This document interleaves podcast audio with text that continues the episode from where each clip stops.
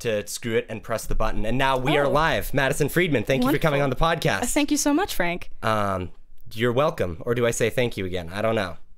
But we'll. Th- thank you both ways. okay, thank you this way and that way and this way and that way. Great. Now that that's out of the way, you said you had some sort of a funny story about something. So, Um, yes. Okay. So I, uh, for the listeners at home, I am a Jewish woman, um, and I currently go to Christian school, which is not out of the ordinary because K through eight I went to Catholic school, and I got used to it. It was great. Um, all the teachers really liked me because I was one of the ones who was quiet and would not argue and would get good grades, so they liked those. Um, and I just at the end of like middle school, they had like an eighth grade graduation sort of thing where they would give out awards. And I remember sitting in mass in the cathedral and I had like my little graduation thing on and I was just like staring at the ground. And they had this one award, which was the last one they gave out, called the St. Bartholomew Award, where they introduced it as like um too many filler words.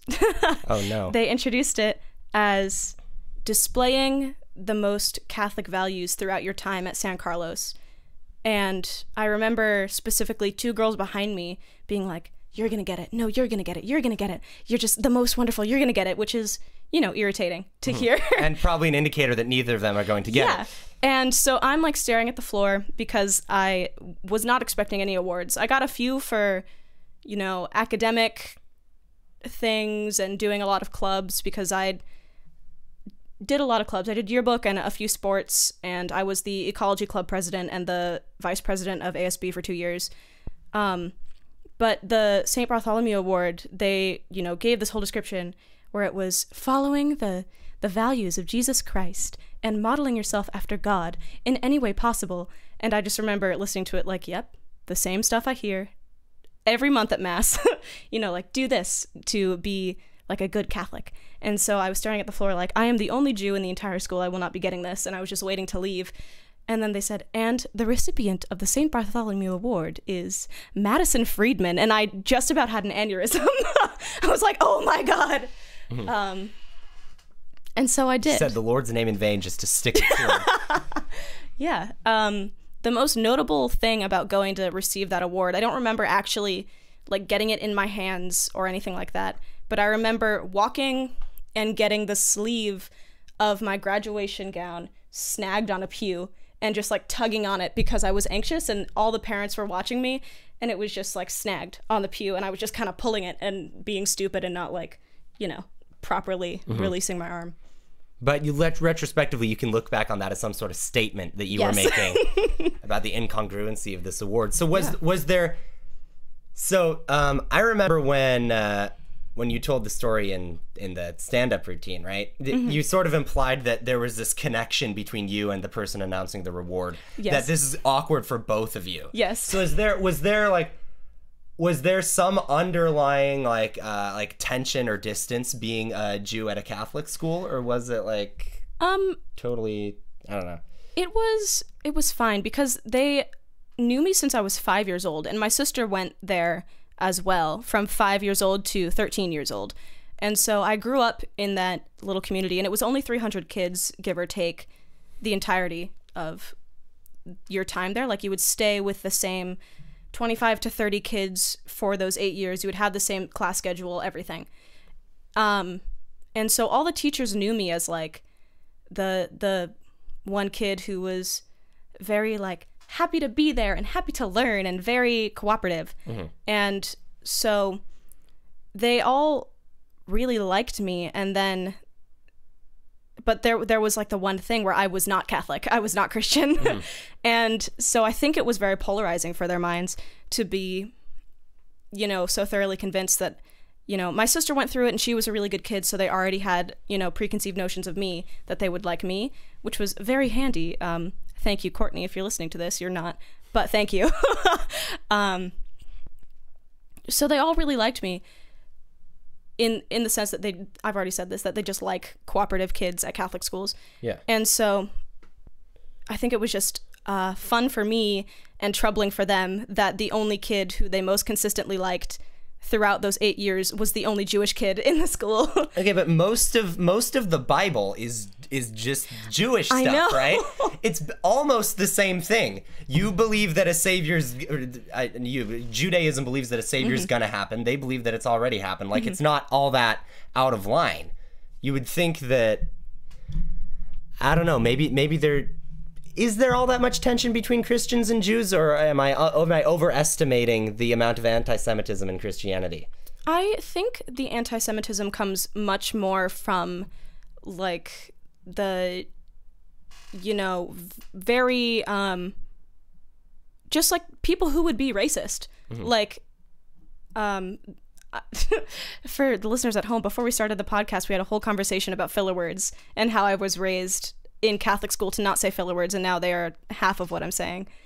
But we carry on. Yes. Uh i think it's you know people like like you know the I'm gonna say rednecks, even though I know many people from the South who are just wonderful, wonderful people. But you you know the type, like uh, Confederate flag waving awful people. Um, not that well, yeah. I was gonna say not that the Confederate flag is inherently evil, but it is. you know, there's been some some talk about that in in Twitter where it's like the Confederate flag wasn't you know always equivalent to slavery. Like yes, it is. Calm down. Put your flag down. Um, um, so yeah, the anti-Semitism just stems from ignorance and less from Christianity. I think. Um, I think that Catholics really appreciate like ceremonial things and beautiful things more than like non-Catholic Christians. And so Judaism has a lot of that too, where they have very like beautiful ceremonies and very, um, you know, meaningful songs and meaningful procedures. And I think we share that. Um, I wasn't raised Jewish as like a religion. It was just, it's just like in my genetics, which I think people, a lot of people sometimes don't understand that uh, Judaism and being Jewish are two different things. But um, I don't have any religious leanings, really, in particular. Yeah, and and there is the whole the Jews killed Jesus thing, but like somebody had to kill him. Jesus was Jewish. yeah, no, Jesus it's like Jewish. part of the whole Jesus thing is that he's gonna get killed. yes. so they were whole kind of actually helping. I know. Yes. like if you think about it, yes. Um, yeah. Exactly. Exactly. Mm-hmm. Good. We did you a favor. yeah. well, wait, no, I'm I'm a I'm a non non Jewish non Christian, so I'm just kind of like mm-hmm. Yes. talk, talk it out, everybody. carry on. Carry on. Mm-hmm. So yeah, um, Judaism, yes. pretty cool, uh, pretty cool thing. pretty cool thing. Yeah, for the most Yeah. part. Yeah, there are some um, conflicts with uh, Muslim people, but for the most part, every Jewish person I've ever met has been majoritively liberal and just really, really nice people, really borderline hippies in um, they're more like civil rights sense, less economic sense, but uh, you know, they, they just tend to vote liberal and they tend to be not racist and just very good people. Not not that not being liberal makes you a bad person because it doesn't. Uh, but you know, they just they just tend to be really good people and tend to really think about equality. Yeah. Anti Semitism has always confused me because it just must be a pain to coordinate. like, imagine, like, you're, you know, uh, Amy Rosenthal. Yes. Mm-hmm. You're driving your kids to soccer practice, and then you get a phone call. Bold of you to think you- a Jewish child would ever be in a sport. They're they're they're they're uh, taking they're taking extra effort to infiltrate the normal people. Yes. And they get a call. She gets a call from her from her husband. Uh, you know, Abe. Yeah. Uh, Abe Rosenthal, and he's like, "We've got an emergency meeting today at 6. She's like, "What? We can, can we not go? No. Benjamin Netanyahu says it's really important. we have to show up." Big plans have changed. We're, we're facing we're facing more and more resistance from the from the whoever else and blah blah blah. And she's like, "Look, I I, I- I just have to get uh, Come on, uh, Seth. Jewish. Yeah, I just I just have to get Seth to soccer, and then I can come. He's like, you can't be late. Can you be there by six? She's like, it's five forty. Soccer practice is at six. It's 5:40, Abe. I can't be there by six. Oh my! It's five forty. and so they and so she's like, okay, fine. Look, you're you're, you're gonna get ex you're gonna get excommunicated if you don't show up to this meeting. And so she drives over to this. She diverts from soccer practice to go to the Santa Cruz County Yes. uh, secret Jewish meeting that they have at some big building. And then like the, you know they they've got a bunch of food and everything, and everyone sits down, and they've got a big Skype call with all of with all of the New World Order Jewish people, like. Can you can you imagine how much of a pain that would be to to secretly rule the world? Yes. Um. So wait, what does that mean? Does that mean that you do? Did you have to miss a uh, secret world takeover meeting in order to come to this podcast? Well, um, you know, the Illuminati loves to keep in touch. Uh-huh. They they love to have their branches and everything. But you know, I'm a I'm a working woman. I'm striving for my career, so sometimes I just have to be like, you know, you Yeah. know, Mr. Triangle, you know, Mr. Oblique, I can't be there. Yeah. Mm-hmm. I'm so sorry. I will be there next time. And I'm like, you know what? It's okay. You're respected. Mm-hmm. It's all right. We understand. Just don't like snitch on us to a public audience. Yeah, live. no. The the lizard meme has been getting around too much. Just Mm-hmm. the the more teens that are keeping busy, the better. yeah. By the way, the lizard meme did stem from anti-Semitic values, though I will choose to ignore that because I think it's hilarious. That's David Icke, right? I think so. Yeah, he's the the originator of the whole uh, the whole reptilian Yeah. thing. Which I I don't know. I got this wrong. I always heard that the reptilians were the actual uh, were the actual Earthlings, and that humans are, are are like alien plants, and uh, us uh, you know mammal mammals were aren't at the real Earthlings, which would imply that like just let the reptilians do their thing. You yeah. Let let them chill. Yeah. Yeah. Have you ever seen um, Return of the Body Snatchers? No, I've seen that. I've seen the one scene where the guy goes. that's it. I've seen that in like five million Oh. video essays. Just a fantastic movie. Okay, so there's um this man who looks really Jewish is uh just a, a um I'm Jewish. I'm allowed to say that. Say this. He has a massive nose. He has a wonderful afro, a wonderful Jewfro, hey. Um, and he is just madly in love with this woman who is too beautiful for him. She is gorgeous. She's drop dead gorgeous. She is too pretty for him. And they work at the um, like a health inspection clinic, and um, the whole premise of Return of the Body Snatchers is if you there are spoilers coming up. Um, I don't know. Skip to whatever minute unless you're watching live. Yeah. Uh, sorry for you guys. or just time travel. Yeah, time travel. That'll work. Get in get in touch with the Illuminati. I have some links. I can get you like a time turner. I don't know. But in Return of the Body Snatchers, um there's like these little pods that come down to earth and they like grow like flowers and you take them and I they never really explain how they like get inside you and take over your body, hence the name Return of the Body Snatchers. Um but it's implied that like either you you drink some of the pollen or you sniff it or anything something like that and then it like grows like a th- th- just wonderful practical effects in this movie that they're they would have like this whole cast of a human and it would like sprout out of this huge pod and it would be big and slimy. And it was just wonderful because um oh I bonked bonked the mic sorry. But um really really good movie. And i you were talking about like oh the shape-shifting reptilians and just that you know um it just really reminded me of return of the body snatchers. And also if you want to see a dashing mid-20s jeff goldblum please go watch return of the body snatchers. He is just wonderful. I want to hold jeff goldblum's hand and i know that this is to the public and i hope jeff goldblum sees it. I want to hold jeff goldblum's hand. Thank you. All right. Now we know. yes. Is the Return of the Body Snatchers some sort of uh, McCarthy era commentary? oh Well, definitely, But definitely. is it is it do they uh, are they paranoid about communists or are they against the people who are paranoid about communists? There's two different versions. The one in the 50s is about communists, and then the one in the 70s is about McCarthyism and individualism. Okay, so Um, they flipped it on him. Exactly. Yes. Okay. Yes. Yeah. yeah, because there's um Jeff Goldblum's character is this like whacked out poet, and it's implied that he's always high, even though you never see him get high because he's just lost in the sauce constantly. Um, and he is just wonderful. I, I just love Jeff Goldblum so much. I'm getting distracted thinking I was about I Jeff was Goldblum. I was trying to like get into a conversation about the uh, about you know r- the way that we retrospectively view history and Yeah. about the different No, I- trends about communism and politics in the 1950s. I insist that we talk about Jeff Goldblum. but if you want to talk about individualism, let's get into individualism. No, I, was- I was just like, what what was I gonna say? I don't know what I was like. Uh, yeah, it's kind of funny that uh, like there was su- there was such a there were so many. Uh, no, never mind. That was gonna be stupid. oh, say it. Okay, but th- so theoretically, right? Let's just paint a hypothetical scenario. Okay. You uh you work in Hollywood. You're Okay. a screenwriter. Okay. And you're just fed up with capitalism. You know. As I am now. and uh you know do you you just wish for a, a better a better more egalitarian way of distributing uh, wealth and Mm-hmm. goods among a populace Ooh, ooh, hold on. I have a tip. I have a tip for the viewers at home. Did you know that if you pour in a pound of sugar into two pounds of concrete, it can no longer be used?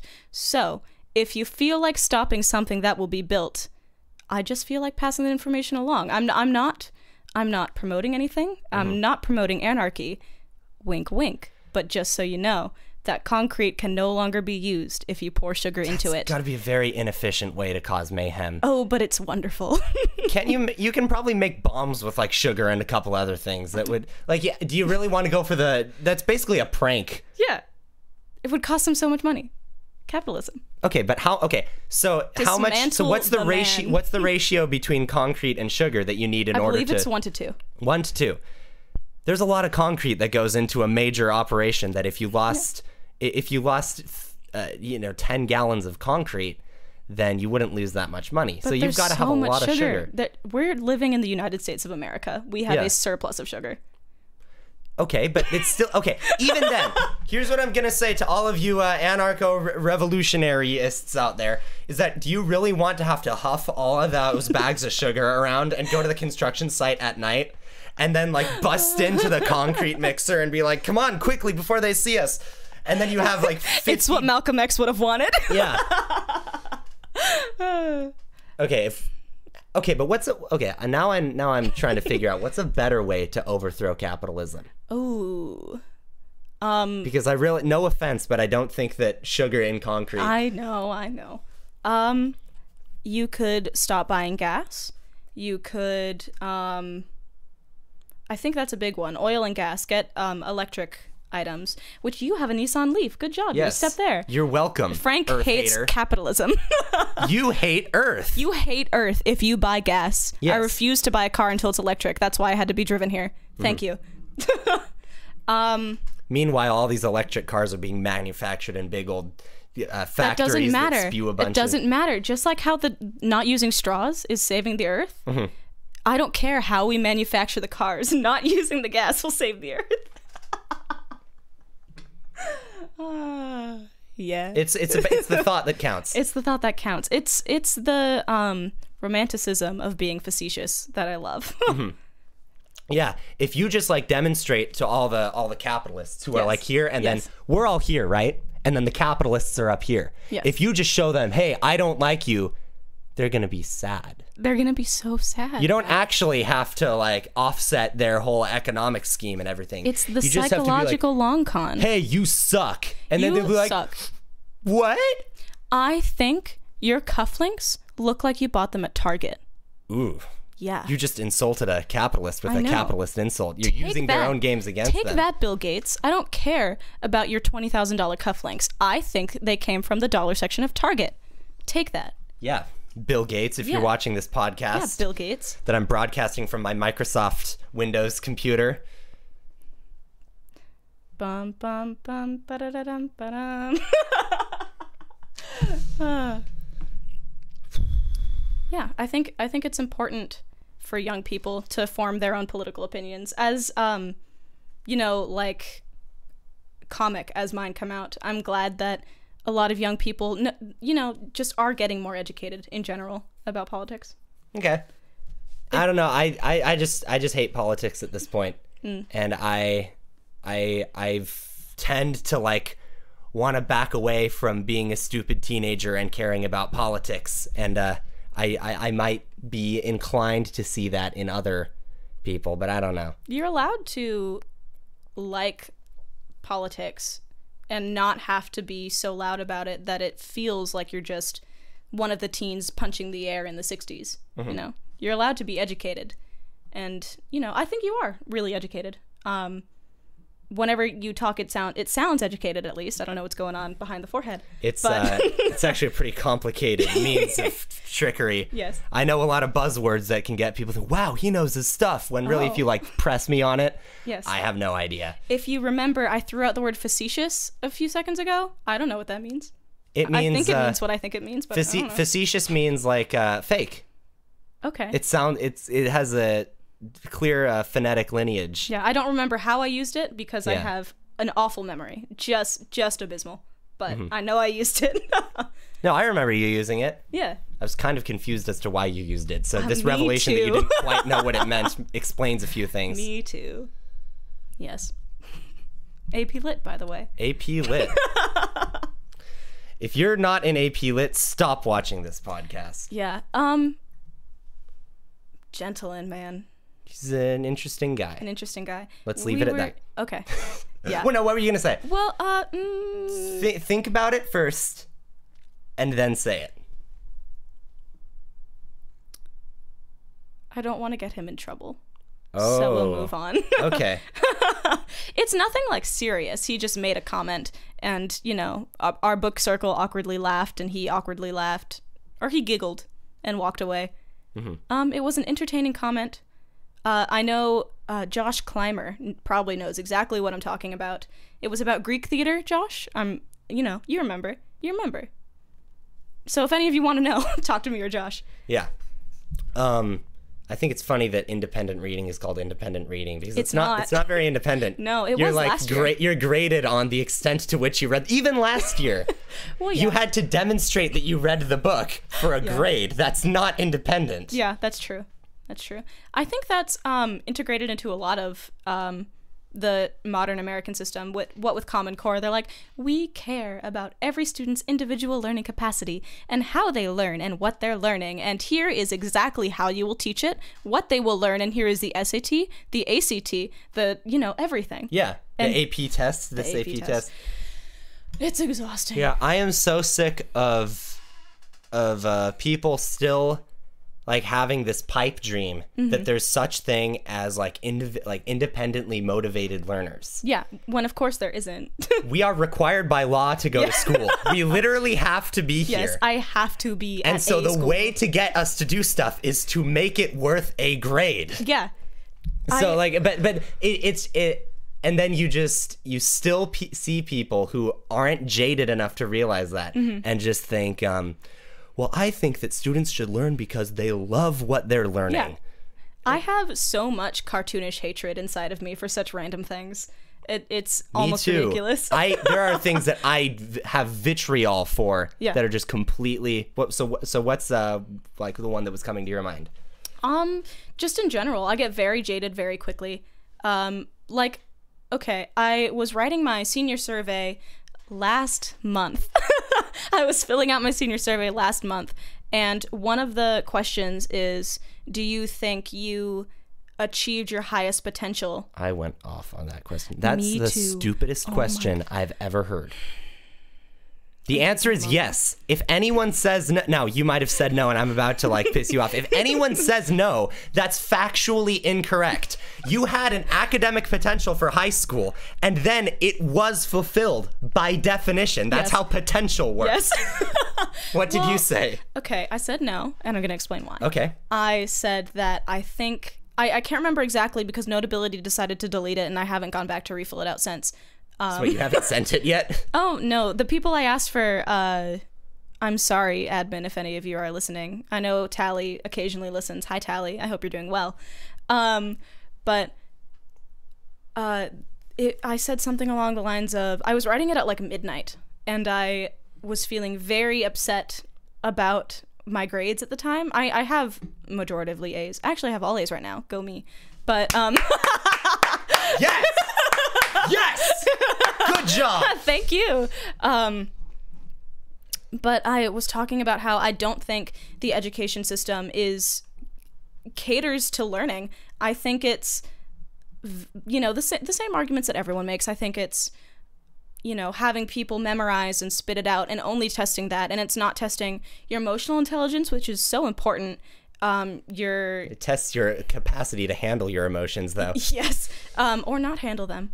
Um, sorry, I got distracted. You have a, Frank has just this wonderful little like sewn collage that says F. Hurley Productions, and it's so professional. It's just lovely. That Thank is you. a my, that is uh, a my wonderful. grandma made that. I love it. Thank you, Grandma Hurley. Thank you. It's Um, great. Um, anyway, I don't think that the education system caters to proper learning. It doesn't test your social skills, your interpersonal relations, how you can communicate, or, or anything like that. Like you, I'm sure you've met people who are just, just idiots, just so stupid. But I'm sure they have above a 4.0. Like, you know, I mean, idiot's a strong term. yes, but you know what I mean. Yeah, to s- to some extent. I mean, there. I think I definitely think there are multiple types of intelligence, Mm-hmm. and you there are some that are more. Uh, that are you know have more of an affinity and a Yeah. potential to excel in school than others. Yeah. But like, it's I like I totally agree that school doesn't actually you don't actually like learn what they're what they're teaching you, right? You don't go to high school to learn math and English and science and stuff. But I'm not sure that that's necessarily all that bad because you do learn how to work the system, Oh, yeah, right? of course. And that's like the most important skill yes, if we're gonna overthrow capitalism, that is the most important skill. Mm-hmm. is to blend um, in. It's uh, the people listening on Spotify can't see it, but I looked directly into the camera and smiled. It was great. Mm-hmm. But um, I I uh, to make a ramble long story short, I just finished with I don't think I reached my potential in th- this system particularly, not so much at Monte Vista, but just every American school because I don't think it is designed to have students reach their full potential. I I so for context, the question was, do you feel that you've reached your academic potential Yeah. In high school? If you know, if so, why or why not? Mm-hmm. And I, I said, uh, I'm not I'm not sure if my response to that is about that question in particular, but like like Mm-hmm. you heard, I said yes. I I found out what my academic potential exactly was, and now Mm-hmm. I have a like documented evidence of what my academic potential for high school was, because like sh- sure you can be you, you can have a higher uh, mental propensity for something, but if you don't have the work ethic to do Mm-hmm. it, then that uh, that decreases your potential. Yeah. But my senior survey was so great because I literally went on multiple rants about how I am not a good student and why colleges don't want me. I literally Oh. said, if you are a college admissions officer reading this, just know that you do not want me at your school. If that ain't the mood of the century. But uh And hopefully, Oh, like, wow. I, I don't know, hopefully it's the best of both worlds because uh, it, it, on one hand, I'm like, I'm sticking it to the man. Yeah. But on the other hand, I'm playing hard to get, right? Now they want to convince me There that the you system works. Yeah. And so they have, it's like, yeah. yeah, USC calls and they're like, "Hello, I heard that you don't think any colleges want you." Yeah. Well, Wait till you see our college. wait till you see, you know, Stanford or USC. You know, you know, we've Mm-hmm. we got actually are right for you. yeah, we actually do cater to every single specific student, even though we have over 8,000 kids at our campus. Of course, we cater directly Mm-hmm. to you, and we want to show you that. Um, yeah, but um, more on, you know, the academic um, potential and, you know, having a marking for it. In, but it's going to get a little bit deep, but don't get sad. Uh, in sophomore year, we were in chemistry together. Yes. And uh, during sophomore year, particularly, I was really anxious all the time. I'm like a, naturally nervous person, but it was just extra bad in sophomore year. Um, and so chemistry was the first class I ever got a C in, which was big for me because freshman year I didn't even get a B. And then sophomore year it was like A, A, A, A, C, A, A, A. And it was so upsetting to me that I would have anxiety attacks like at least once a week. People always ask me why I had a C in chemistry, and I said alliteration. Stupid. That's why. I, that's why I got a B in Bible. Uh, I love alliteration, but um, yeah, it's a, it's a great literary literary device. I think Yeah, it's it great. is. Um, but, But it- anyway, yeah, chemistry. Yeah, I I understood the material. It's just that the environment of that classroom became less learning and more just like this is the room that makes me anxious. Like th- this is the material that makes me feel bad about myself and my, you know, uh, ability to learn. And you know, I'm I'm really people ple- people pleasing. Less so now, but I really was. Um, earlier in high school, and I was just really, really wanted approval from authority. And the fact that I didn't have an, an A, the fact that I didn't have an A in chemistry just made me really upset because I thought Miss Tar was wonderful. I think she's, um, and you have different opinions. No, I, but- I don't dislike Mrs. Tar for the record. And like I know I know that if I had serious beef with a teacher, I wouldn't say it on this podcast, but Yeah. like dead serious, I actually like Mrs. Tar. Okay, good, good. We cleared that up. But um, I just hate chemistry. So those two things kind of collide when you're in her class. which is fair. Yeah, I just I think Mrs. Tar is a lovely woman, and um, she like helped discover an element, and she was there for the Human Genome Project, and I think she's kind of a legend to have at a school, you know, that's a little bit unknown on the the broad spectrum. Like Monta Vista is, you know, a, a good school, but when I say I go to Monta Vista, people aren't like, oh, Monta Vista, like they are like, oh, Santa Catalina. Um, you know, like whenever I talk about Monta Vista, they're like, where's that? Um, so I think it's really cool that you have someone like Miss Tar there, and I just really wanted to impress her because I was. You know, 15, and I was like, I'm an adult now, I'm 15, and really wanted to prove to authority that I was like, you know, responsible and could do all of this like difficult work. And I, I took anatomy honor or anatomy honors, um, chemistry honors more to be like, you know, of course I'm in an honors class, of course, because I, you know, i'm a responsible, smart person, and of course I can be in an honors class, and not actually considering the work that goes into doing something like that. And so it just made me really, really upset that I didn't do it well. Yeah. No, I think I, I think I said this before is that I took chemistry honors because I was in regular biology freshman I was year, in regular biology And I felt too. like a second class citizen. I felt so stupid. yeah, exactly. You're just you're just on a different plane I than know. everyone else. So I thought well, I don't even care how I do in the class. People know. people can't really see that. I, know. just want to be in chemistry honors. Yes. To to have that experience, and I got a C in chemistry. I got a Mm-hmm. 79 both semesters. I too. almost got a I got a B. 78 and a 79. Ha, I did better than you. um, but uh, but- but I like, despite all of the immense uh, stress and pain and boredom that it caused, Mm-hmm. I I can only imagine that if I were in regular chemistry sophomore year, I would feel even worse about myself. I don't feel bad about talking about Mr. Bingham because he's not here anymore, but imagine. Yeah. Imagine if you were in Mr. Bingham's class. I don't. I always, I always was kind of uh, annoyed by the chemistry honors. Like I would always kind of lay off Mr. Bingham because I mm-hmm. never met him. Mm-hmm. I never met the guy. And the chemistry honors kids who would be like, "Yeah, Mr. Bingham. Uh, did you hear about what Mr. Bingham did? I bet Mr. Bingham, blah blah blah, is so it's terrible. Teacher should be fired." It just seems like it's patronizing. Mm-hmm. I felt because spiritually i felt i was more of a regular chemistry kid. And so i i, I it, se- it seemed patronizing to, to us as like the uh you know the the less advanced kids. But hey we're in chemistry honors but we still have sympathy for you. We still love you. Don't Yeah. worry. And i'm like shut up. You're stoked that you're in chemistry honors. Yeah, honestly. I don't know. There there's something so like uh I was going to say something that I can't say. Uh tooting your own horn about like you can swear on the podcast for the record Okay, there, like- there's something that it just feels so much like sucking your own dick Yeah. when you talk about like, oh, I'm in four APs and I'm doing well, and I'm not. I'm in two APs, but it, it's the same sort Mm-hmm. Are you doing like- well? I am doing well, all right Um, but it just it feels so like self gratifying when you talk about being in advanced classes and doing well because I don't I don't know what it is. I just feel so and it's awful. I really really hate when I catch myself doing this, but I just love feeling superior and I hate that about myself. oh yeah no hate it. feeling superior is awesome it's Yeah, because, but I like when I you hate, finally I hate that I know it feels awesome. I hate it. I don't Yeah. want to feel superior to people and I don't Mm-hmm. want to recognize feeling superior as feeling good. yeah Probably that's the fair. Catholic school, but I remember uh, one of my plan because sophomore year was the worst for me as far as like academics Mm-hmm. and grades and stress about that and freaking out about that.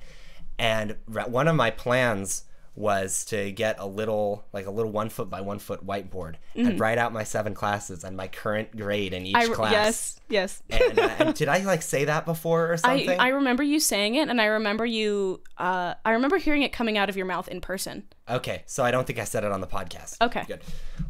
Um, yes, uh, really dedicated listeners. if you are out there, you might get annoyed by the repetition and just hang it around my neck. Yeah. And uh, and and walk around as a way, as a way to try to just go even further and further with the self shame in order to achieve something. And Honestly, I wish I did because it would have been such a statement. Yeah. It would have just like really, really just let it sink in that this is what you're doing to me, school. This is what you're doing to me, academic culture. Oh my god, you're even if it, down. even if it, it made my grades worse, it would have been worth it. Yeah.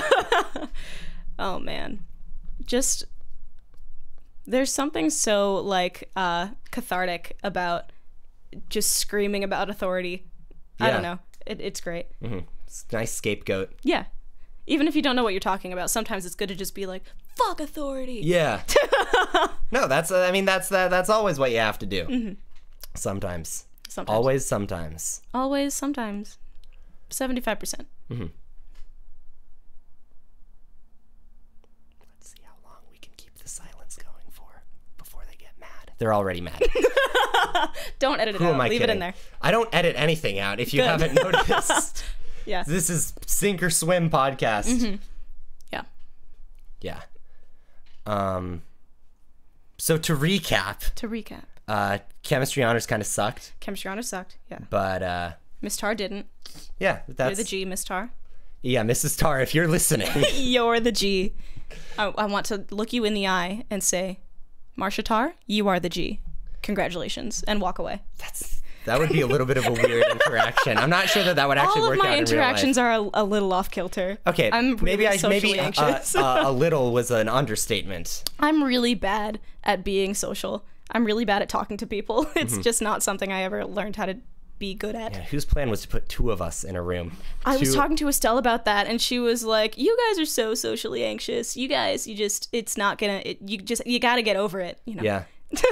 Yet another podcast where we mention Estelle. Not a I bad love thing. you, it Estelle. I love you so much. I love you, Estelle. But yeah, let's uh let's st- let's let's show show these non-socially awkward people that we actually can pull off a podcast. Yeah, no, I've been my ankles are so tightly wound, wound together, and my hands have been wringing themselves the entire time. Hmm. It's been 41 minutes, and it's been the whole time. But we don't have to let them know that. We can look like Sorry. We are trying to demonstrate that we are capable at Yes. Talking to one another, and we're, we've already just totally hit rock bottom. just, just awful. Um, what was the last movie you saw? Last movie, I don't watch movies. You don't watch movies. I have seen so few movies. God, what was the last movie I saw? It would have been like forever ago. I think it was Solaris, the 1972, the Tarkovsky movie. I do not know that movie.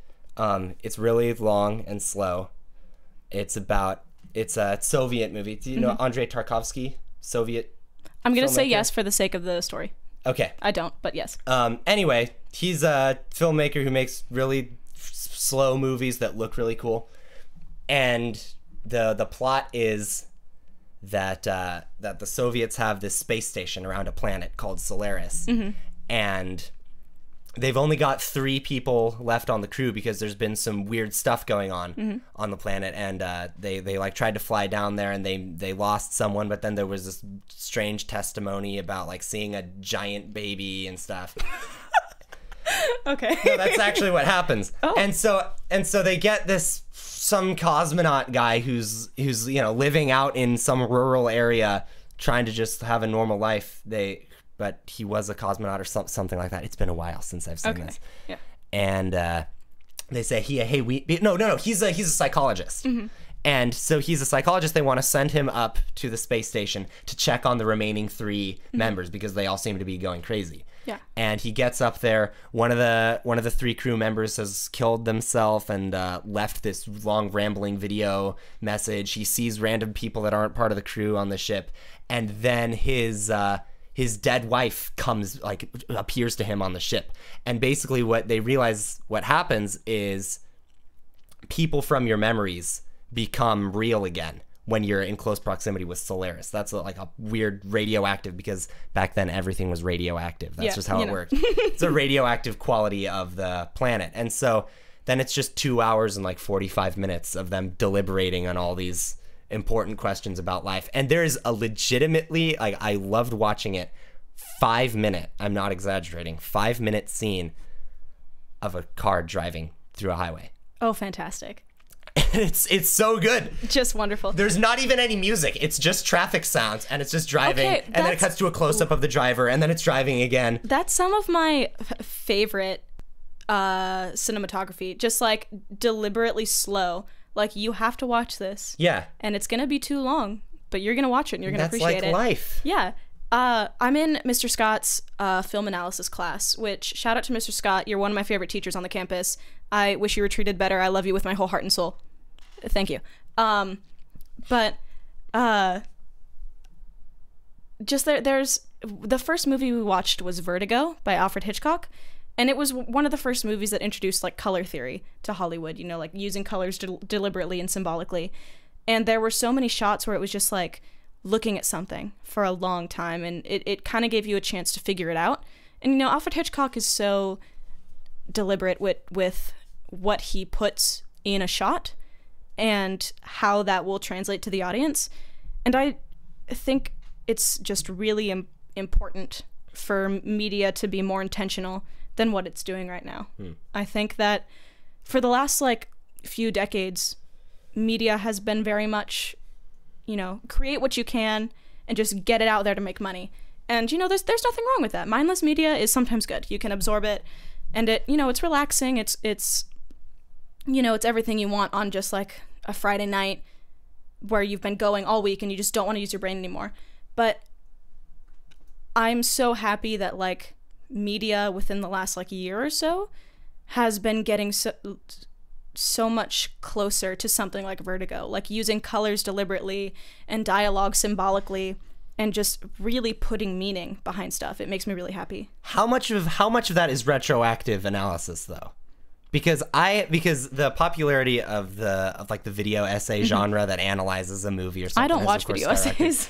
I don't like them, but I still watch them just out of sheer boredom. Mm-hmm. Because for whatever reason, there are like billions of videos on YouTube, and Mm-hmm. I still can't find one that looks interesting. So I'm like, okay, fine, I'll watch this. God, Yeah. you're you're welcome, YouTube. Yeah. But um, I've I've just always I've just always been skeptical of just how much symbolism there apparently is in movies and in cinematography and stuff. And I I think that a lot of what happens is that a movie is such a big complex process to make that stuff just happens. Yeah. And then we have such pareidolia as humans that we assign meaning and assign patterns and symbols to stuff that wasn't really there. Yeah, absolutely. And, and I'm sure, like, yes, red means uh, anger and passion, and Yeah. blue is cold, and like, Yeah. I, I get that. I get that those can be used effectively and whatnot. But Yeah, well, with with Vertigo, it was because um the movie came out so many years ago. I'm gonna spoil this one too.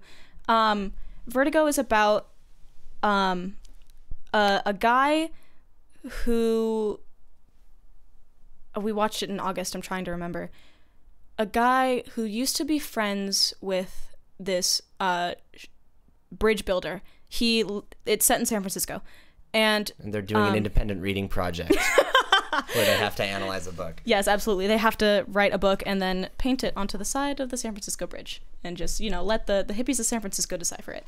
But um this our our main man, our leading man, used to be a detective and he's super scared of heights and it gives him um roll credits vertigo to be um up high. And so the the this whole plot is like you know, the bridge builder wants to kill his wife, and you don't know this until the end. And he ends up doing it, and so he hires an actress to, uh, like, fake fall in love with our leading man, who used to be a detective and is rehired to, like, you know, follow his wife around and do stuff like that. And they, you know, it, it's set up that they fall in love, and it it's um not a particularly, you know, revolutionary story.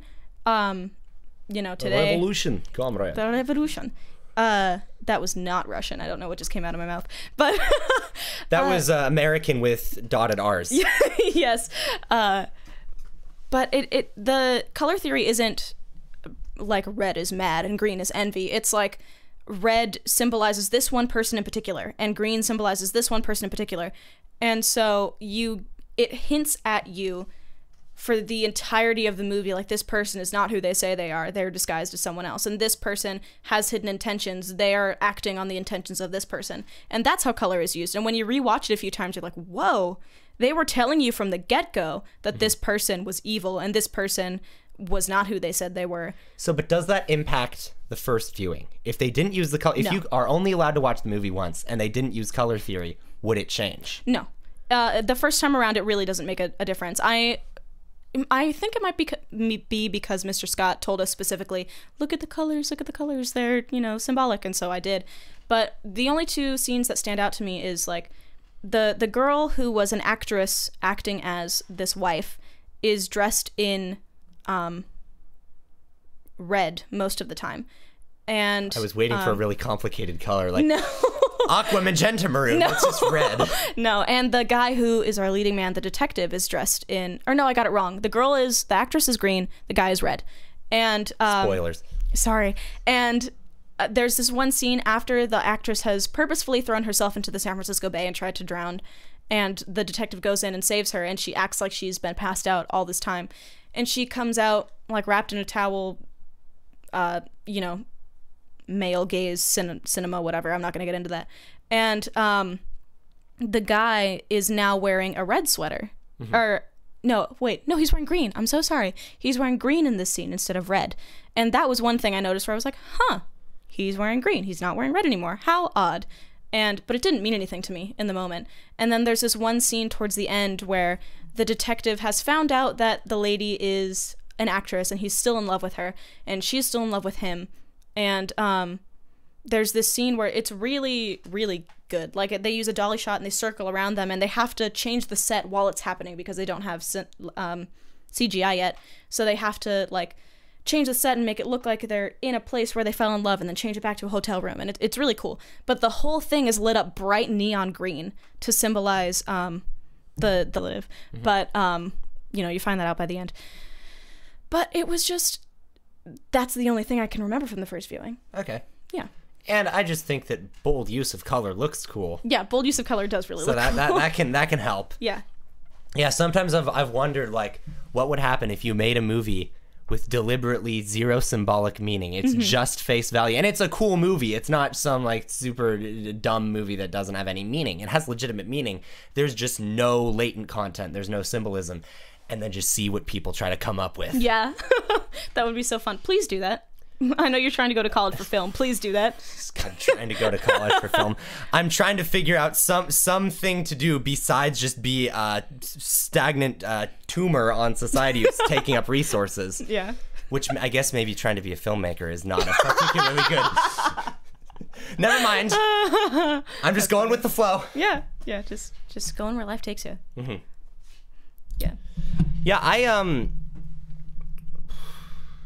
That probably made a pretty big noise, didn't it? Uh, probably. yeah, I uh, I heard that, but I'm not sure if it went through the headphones or not. Anyway, I'm stalling because I'm trying to think of what I was gonna say. Yeah, I just think that that like, oftentimes the the best cinematography is what is what is aesthetically pleasing or uh, is just communicates pretty directly the emotion that you're trying to uh, feel. And we were talking about we were talking about uh, you know s- slower paces earlier and just like kind of letting everything sink in and uh i i always kind of really enjoy that just uh, just kind of sitting there and letting you and letting you feel what the what the setting is Yeah. I, I love settings that have a that have an emotion that communicate yeah. There's um a movie called Birdman. Uh, that's really good about that. Um, as often as they can, they do scenes in just one shot, which is really cool and I really appreciate it. But there's many scenes, and one of the first projects we did for Mr. Scott was taking just one scene and analyzing just the shit out of it, just taking it to hell and back, finding symbolism. And there's one really drawn out scene where the main character is just stumbling down the street drunk, and it just watches him walk for like three minutes. And it's really good. Like just watching him stumble along and listening to the doled out sounds of the city around him because he's in New York. And he's, you know, like a washed up Broadway actor and it's this whole thing. But just watching him walk was so like poignant to his character. and if it, if it was a poorly done walking scene if it just like if the audio sucked and Mm-hmm. Yeah. the- it didn't look cool then it would It would then it wouldn't work. it work would make me hate the scene and make me want to skip over it and Yeah. make me think worse of Birdman all around.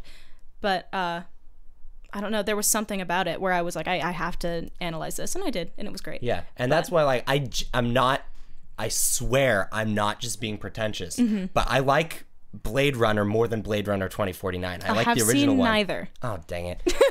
um, The only scene I know um, is from a, a Tumblr post because I used to be a Tumblr teen, where they um, someone made a reference to Blade Runner, where like, you know, I'm so tired, I'm gonna stick a pin in my hand, Blade Runner style, and I looked it up, Blade Runner pin in hand, and it was just like a pin that. stuck.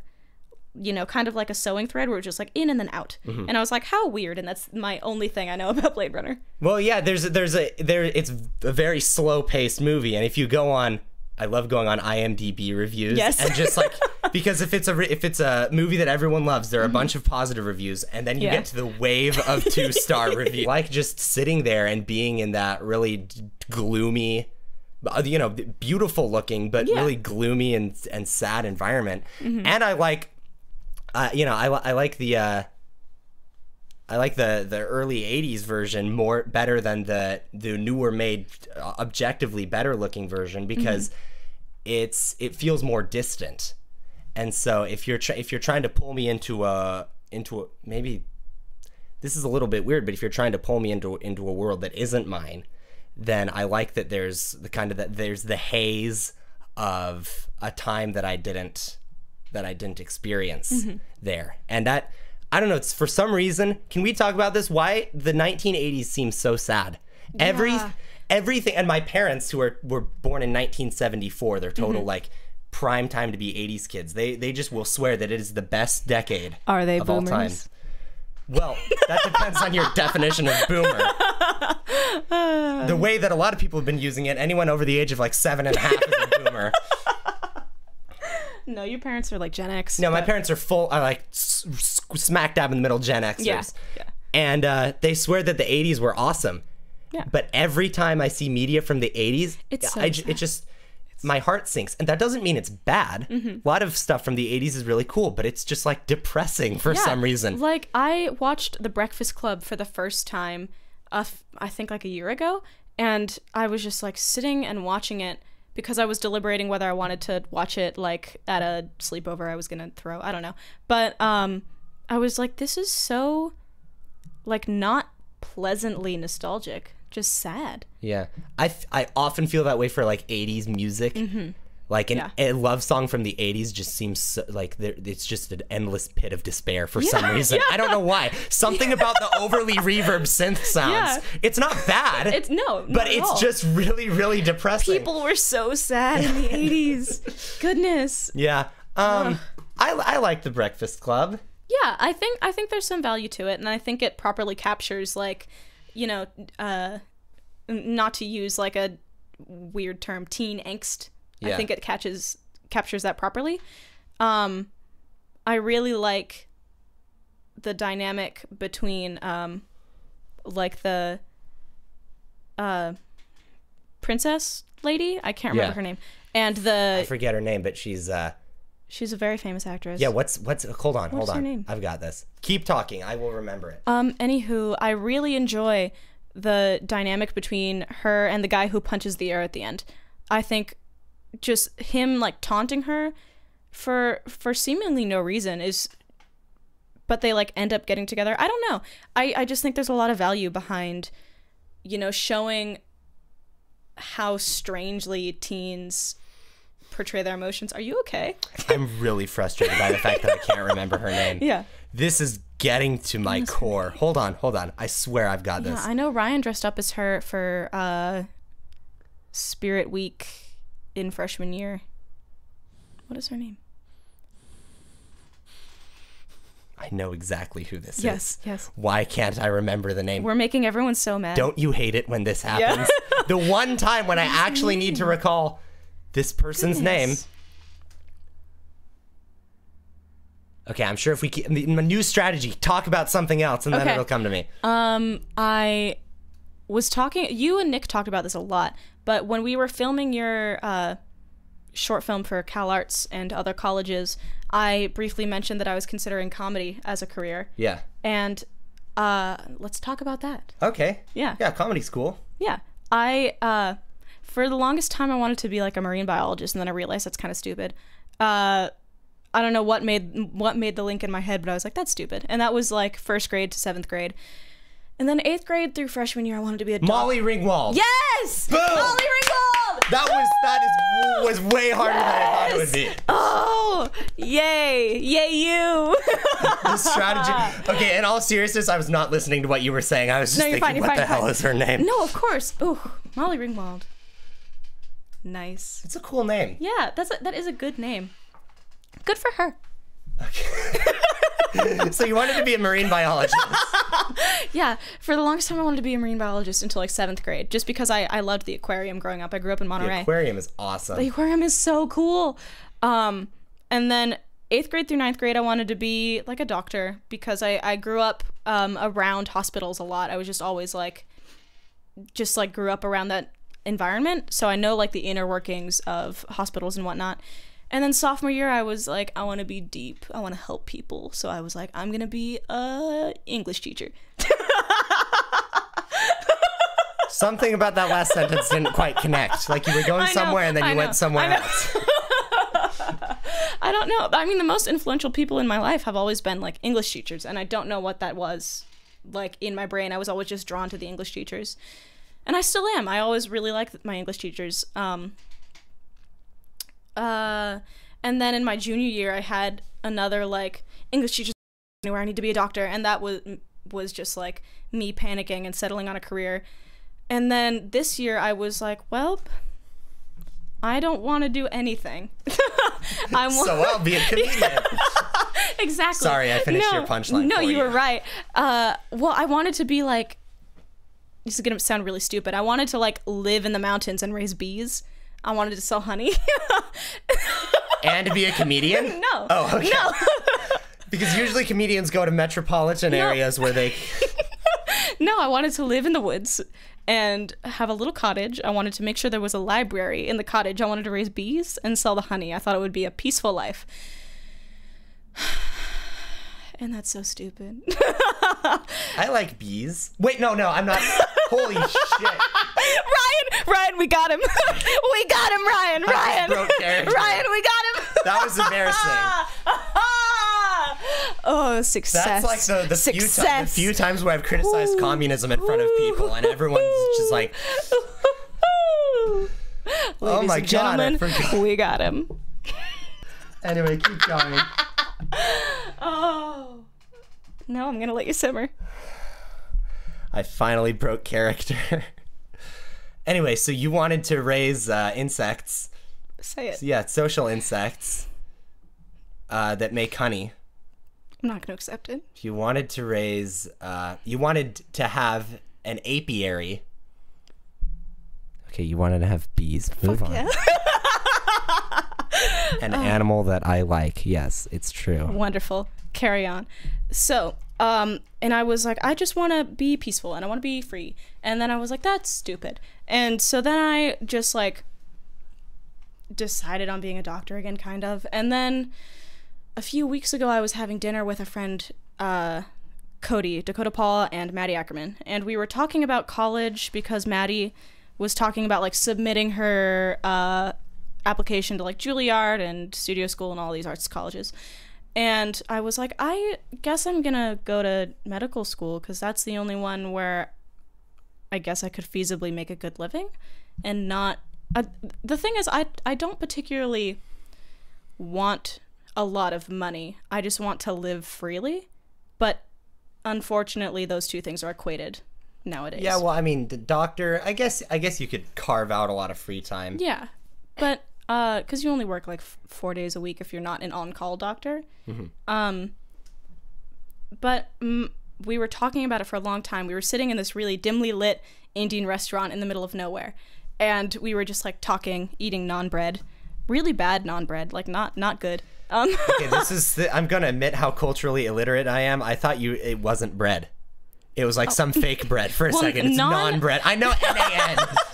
But well, I thought you were criticizing the restaurant. It's like it wasn't even bread. I don't know what it was. It was like non-bread.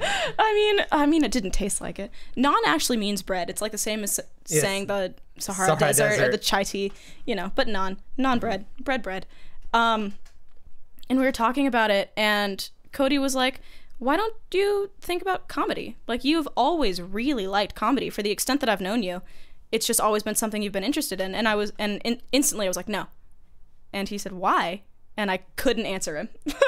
Could not give him an answer. And uh, he's real snobby. I love him so much, but he is just the type of person that's like, haha, you don't have an answer. I'm right. And uh, so I went home and I was thinking, and I was like, I do really like comedy. I've liked comedy for as long as I can remember, like a really long time. Um, it's been one of my only consistent like hobbies that I've really liked to. I, I like being funny. I'm not very good at it right now, but it, you know, it, it we improve skills. Yeah, making people laugh is a particular Yes. little rush that you get. Yes. Uh it, it and it's and it's like glorious in the moment you're like, I made people laugh. I made them be happy for a second. That's so cool. And um I was considering all the people I've ever looked up to, and it was always, you know, funny comedians. It was always like John Mulaney or uh, Jenny Slate or, um, you know, Bill Hader. Bill Hader is uh, a big one in my life right now because he was just in the It movie, and um, a lot of that was a good movie. I don't care what you guys say about it. It was a great movie. A lot of people don't think it was good. It was great.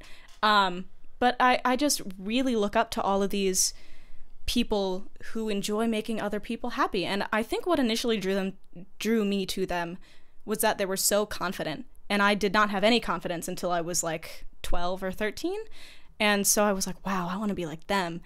And I just never considered that I could. I never considered that I could be that sort of person.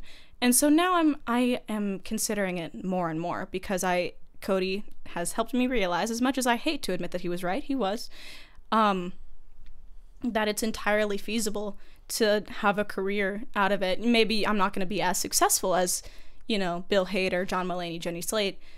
Um, but you could do that. You could write comedy for a TV show. You could do occasional stand up sets somewhere else. And it, you know, it's non reliable. And I hate so much that my uh, brain has said, you know, this is your passion. This is what you like.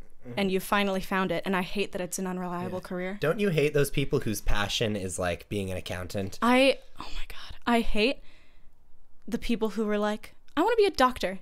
Yeah, And- and, and they're like- genuinely They're, interested in they it. genuinely want to do yeah, it. they genuinely like being a. I want to be a lawyer. I want to be a lawyer. I want to be a college professor. Mm-hmm. Like that's so cool. Thank you so much. I hate you. Mm-hmm. Thank you. I hate you. and it's just oof. It's just so frustrating when you finally find something you enjoy and you want to make a career out of it and it's not one of the reliable Yeah, ones. it's like Yeah. one of the least reliable Yes. ones because even I feel like comedy is something that is so intrinsically weird word to say it intrinsically artistic. Mm-hmm. Yes. where there's no cold heart. Like you can f- film weddings Yeah. and stuff, and that sucks. That's not an artistically fulfilling job, but it's still it's still you apply that same skill set that Mm-hmm. You would to making an actually uh, like an actual like an actual video or film or something. Mm-hmm. Whereas like comedy, it has to your heart has to be in it Your heart by has to. definition. You it, literally. And I the, the the last like 3 years, the only thing that has made me happy has been performing with my friends um in the theater program and I've only been I only started performing 3 years ago. My first show was uh, Joseph and the Amazing Technicolor Dreamcoat, which was the musical of our sophomore year. And that was really fun. I played a man. I had a spirit gum beard. Uh, fun story. I the night of our cast party. Um, so spirit gum is like medical grade adhesive, and it just sticks stuff onto your face, and so much that you can sweat just gallons and it won't come off. And I there's a special chemical that you rub on it and it gets it to dissolve, but it's a really slow, painstaking process. And I got this whole beard. It was like, you know, traditional man beard where it was like from my ears. as opposed to a woman beard. Uh, well, you know, you you've seen, you know, the greatest show. They had that one woman with a beard. but um just, you know, very very full face beard. And I got all the way down to my chin area and this was the only thing that was left and I was like, "You know what? Fuck it." And I yanked it. And it took off p- like parts of my skin, and um, that's why I have acne on my chin now. I never had pimples on my acne ever before, but You, you, never know, had just- pimples on your acne? Uh, yes. For a second, I was worried that uh, that like pimples and acne are different, and that I didn't know that before. I never had pimples on my acne. Thank you. Uh, no, I never had acne on my chin before. And it just, you know, it opened up a world of new bacteria and germs and wonderful things that I just rip my skin apart at night trying to get out. But um, But it was worth it. It was for the worth it. Performance. oh, it was so worth it. I was bad. That my my first performance, it, it was not good because I I was one of two girls playing in. You know, it's the the story of Joseph who gets like you know sold into slavery and whatnot. Christians, you know the story. Um, Shout out to all the Christians out there. gang gang.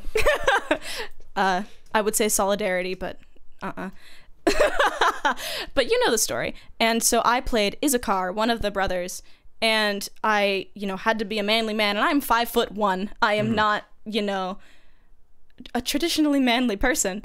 Uh, not that there aren't, you know, manly five foot one guys out there. We stan our laterally challenged kings, but vertically challenged. What, what does lateral mean? Oh God, I, I don't know.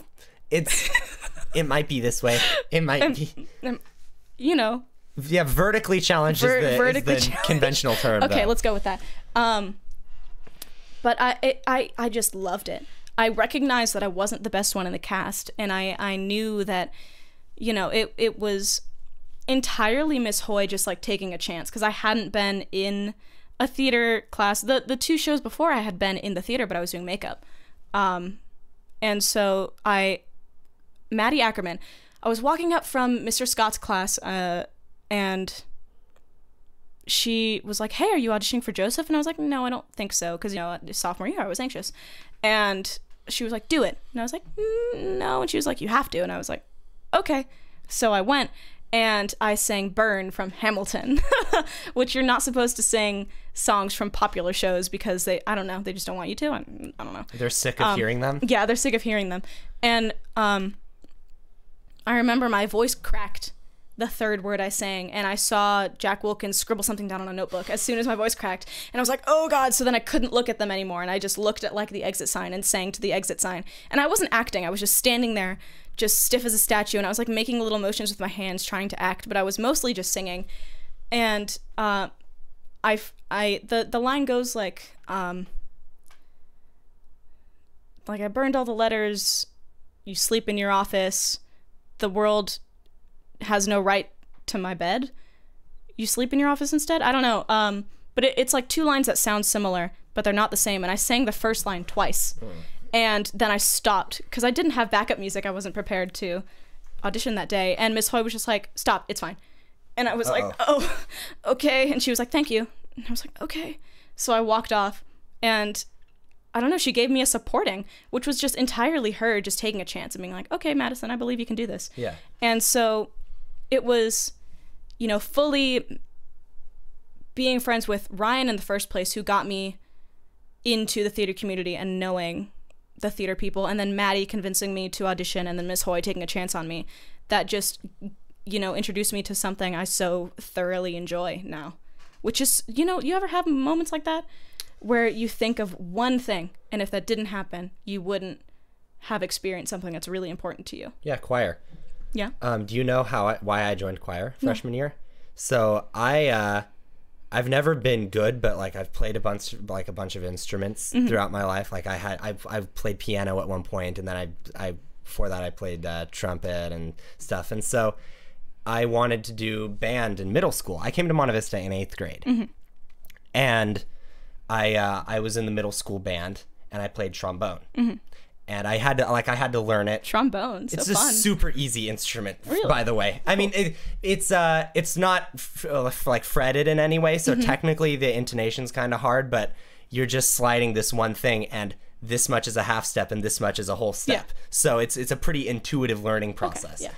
And so I wasn't I wasn't like uh, ready to say, well, yes, I can play. I'm a trombone player, but Mm-hmm. like I could, I, lear- I learned my music and I learned my stuff for the uh, middle school band. Mm-hmm. So I, uh, w- I was looking at high school classes, and I was like, well, I'll just be in high school band. And I saw that there was band and there was orchestra. Mm-hmm. And I asked the middle school band teacher, Mrs. Meyer, I said, what's the difference between band and orchestra? And she says, orchestra is like band, but with strings. Now, she probably should have been more clear Yeah. because what I thought she meant was it's like band plus strings. Ah. But what she meant was it's like band, but only strings. Oh. So I signed up for orchestra Okay. as a trombone player. I, sho- I showed up on uh, freshman orientation, and there was like me and like three other freshmen in that class because I didn't even sign up for beginning orchestra. I signed up for advanced string class, having never played a string instrument. That's golden. I And love uh, that. and the what was his name, Mr. Johnson? Yeah. Remember him, the Yes. band director from freshman yes. year? he uh he was he was talking about how like strings are cool and went on this whole like opening kind of pep talk about how like string instruments are awesome Mm-hmm. and he said yeah, yeah i remember i was kind of self-conscious about it when i was in high school and i was in the orchestra i, al- I would always carry my my violin Mm-hmm. case backwards so that it looked like so that it looked like i had a trombone a little bit Mm-hmm. and so i would tell people that i played trombone because i was self-conscious about the fact that i played violin Oh. which for the record mr johnson if you're watching i have everyone has so much more respect for a violin player than a trombone Indeed player that's the difference that's like a easy instrument and an incredibly difficult instrument. That's like I play the recorder versus I play the oboe. yeah um and uh, and so he's like, and then he uh, he goes and he asks people what they play. And it's like I, I'm blank, blank, blank. I play violin. I play violin. I play viola. And I had to be there like I'm Frank, and uh, I play trombone. so that was really awkward. and uh, and so I I had to um, I was faced with a decision. Either I switch out of that and I do Mustang Band. Or I stay in and I stay in advanced orchestra and learn a string instrument real quick. um, or and then on that on that very day we had this big assembly at the beginning of the day. Uh, no, that wasn't. So that was orientation. On the first Yeah. day of school, we had an assembly. Okay. And I sat down. Remember when we were freshmen? We were in the freshman quadrant, and I get Yeah. down there, and uh, Josh sits next to me, climber, Mm-hmm. and he goes, "Frank, you should do choir." And I'm like, I sat there and I thought, "Oh God, he must not remember what I'm like." He must have forgot over the summer. I'm like, no, I'm of course I'm like that's the stupidest thing you've ever told me. Why would I do choir? Mm-hmm. Because let's let, let's just let's just be real for a 2nd Middle school choir sucked. yeah. Um, it was Yeah. it must have been the most embarrassing thing to be up there and singing those children's songs in front of an audience full of middle schoolers. Yeah. We would like kind of make fun of them while they were singing and Yeah, stuff. as, as much as I love that age group, because I, I work a lot of summer camps, and that age group um, I like in particular, because I'm just really good at like diffusing. Uh, I don't know. It, can tension be an adjective? No, tension-filled situations. But um, I, as much as I love that age group, it's uh, they're so stupid.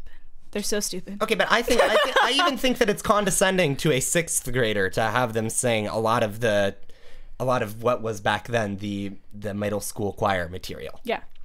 And th- th- on top of that, I I was in I was in worship team uh, mid- in middle school. I'm not sure if you know this little fun fact. No, I played don't. bass in worship team in eighth I grade. I love that. I love that. Um, and that was that was not a fun experience because I was exposed to and had to play Christian music every day except for Thursday yes.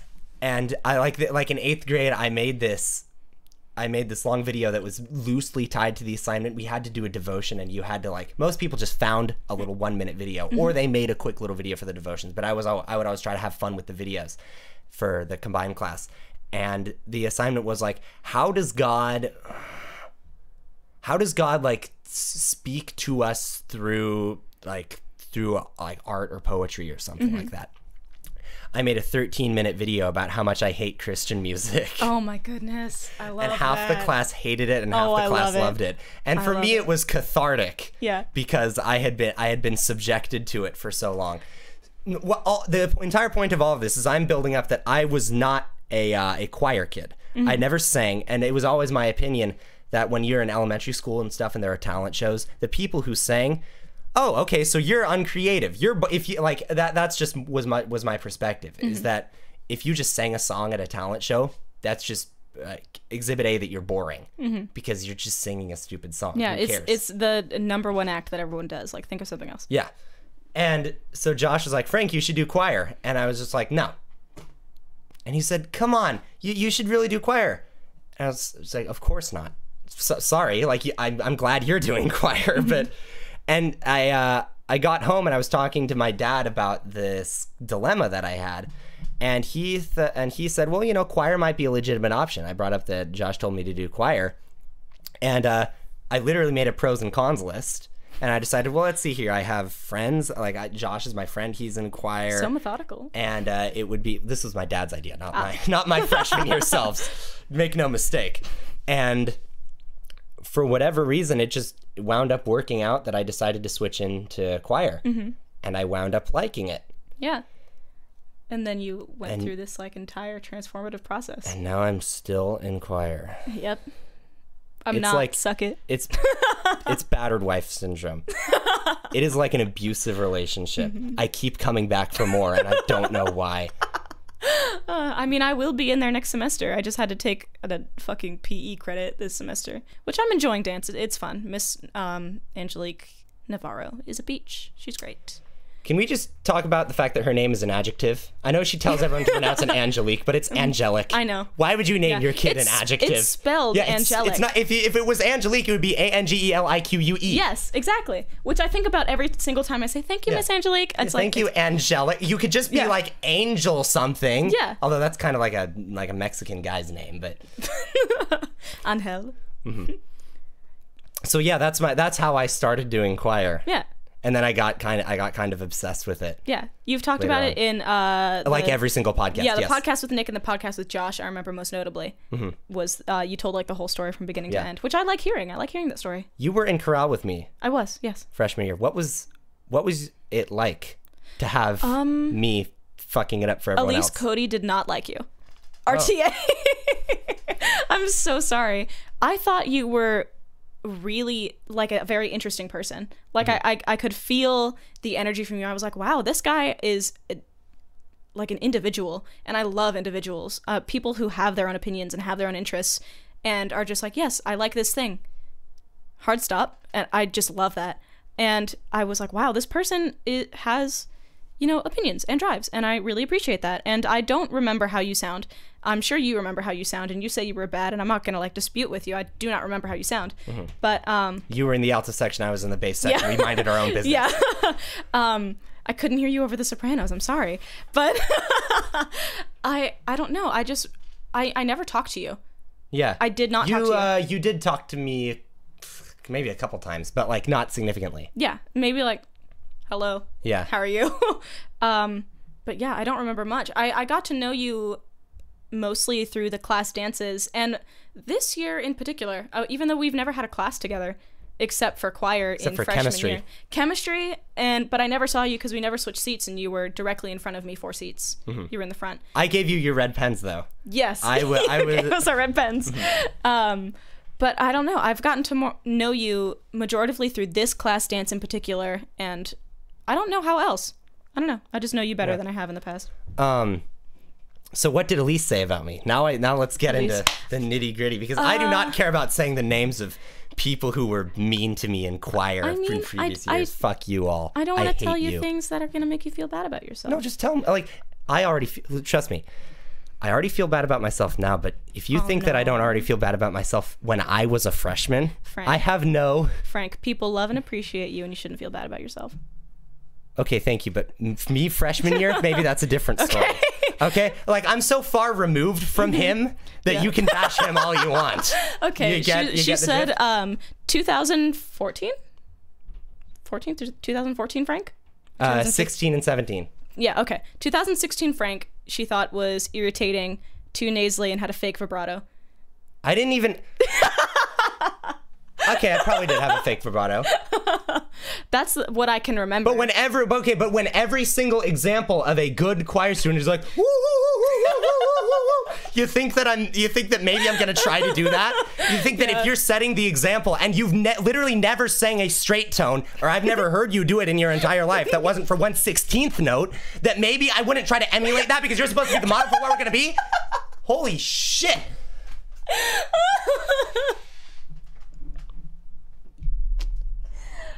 so Elise Cody went to college to major in opera music. For those of you listening at home, um, yeah, everything you said was correct.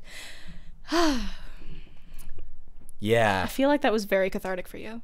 it, it, it, I, I don't know. I, I always have a like a false, se- especially in in choir because I have had, like I talked about on the Josh podcast, like experiences where people are really frustrated with me. That like I, I I have, you know, just this, you know, perception that they're all that they're all like, oh God, F- Frank showed up today. Well, now we're all gonna be thrown off by his too loud and off pitch uh, singing. I mean, I don't remember anybody saying that, but you know, so like I, I I probably sometimes do have a false sense of of catharsis. Um, you know, if I get if I get to just like be mean to the people who I think were mean to me, which is probably which is probably pretty messed up. well, I mean, at least Cody was in general a mean person. She was not polite. um, I don't know. She she would talk smack about anybody she wanted, and I do not like talking smack about people. I'm sure I've talked smack about a few people, even in even in this podcast. yeah, like Elise Cody. like Elise Cody. Well, I mean, I don't feel bad about talking smack about mean people, and she was not nice. But I'm, I'm trying really hard to not talk badly about people because I don't think it's a good habit to have. Um, even like yourself, I don't I don't think people should talk badly about themselves, even in a joking sense, because on some level, it stems from a, a true thought. You know, Yeah. um, that's why I stopped and was like, "Stop it." Okay. um, not not to like boss you around because I I don't want to do that either. I just think it's valuable for people to be nice to themselves. okay. Um, yeah. Hmm. At least Cody wasn't nice.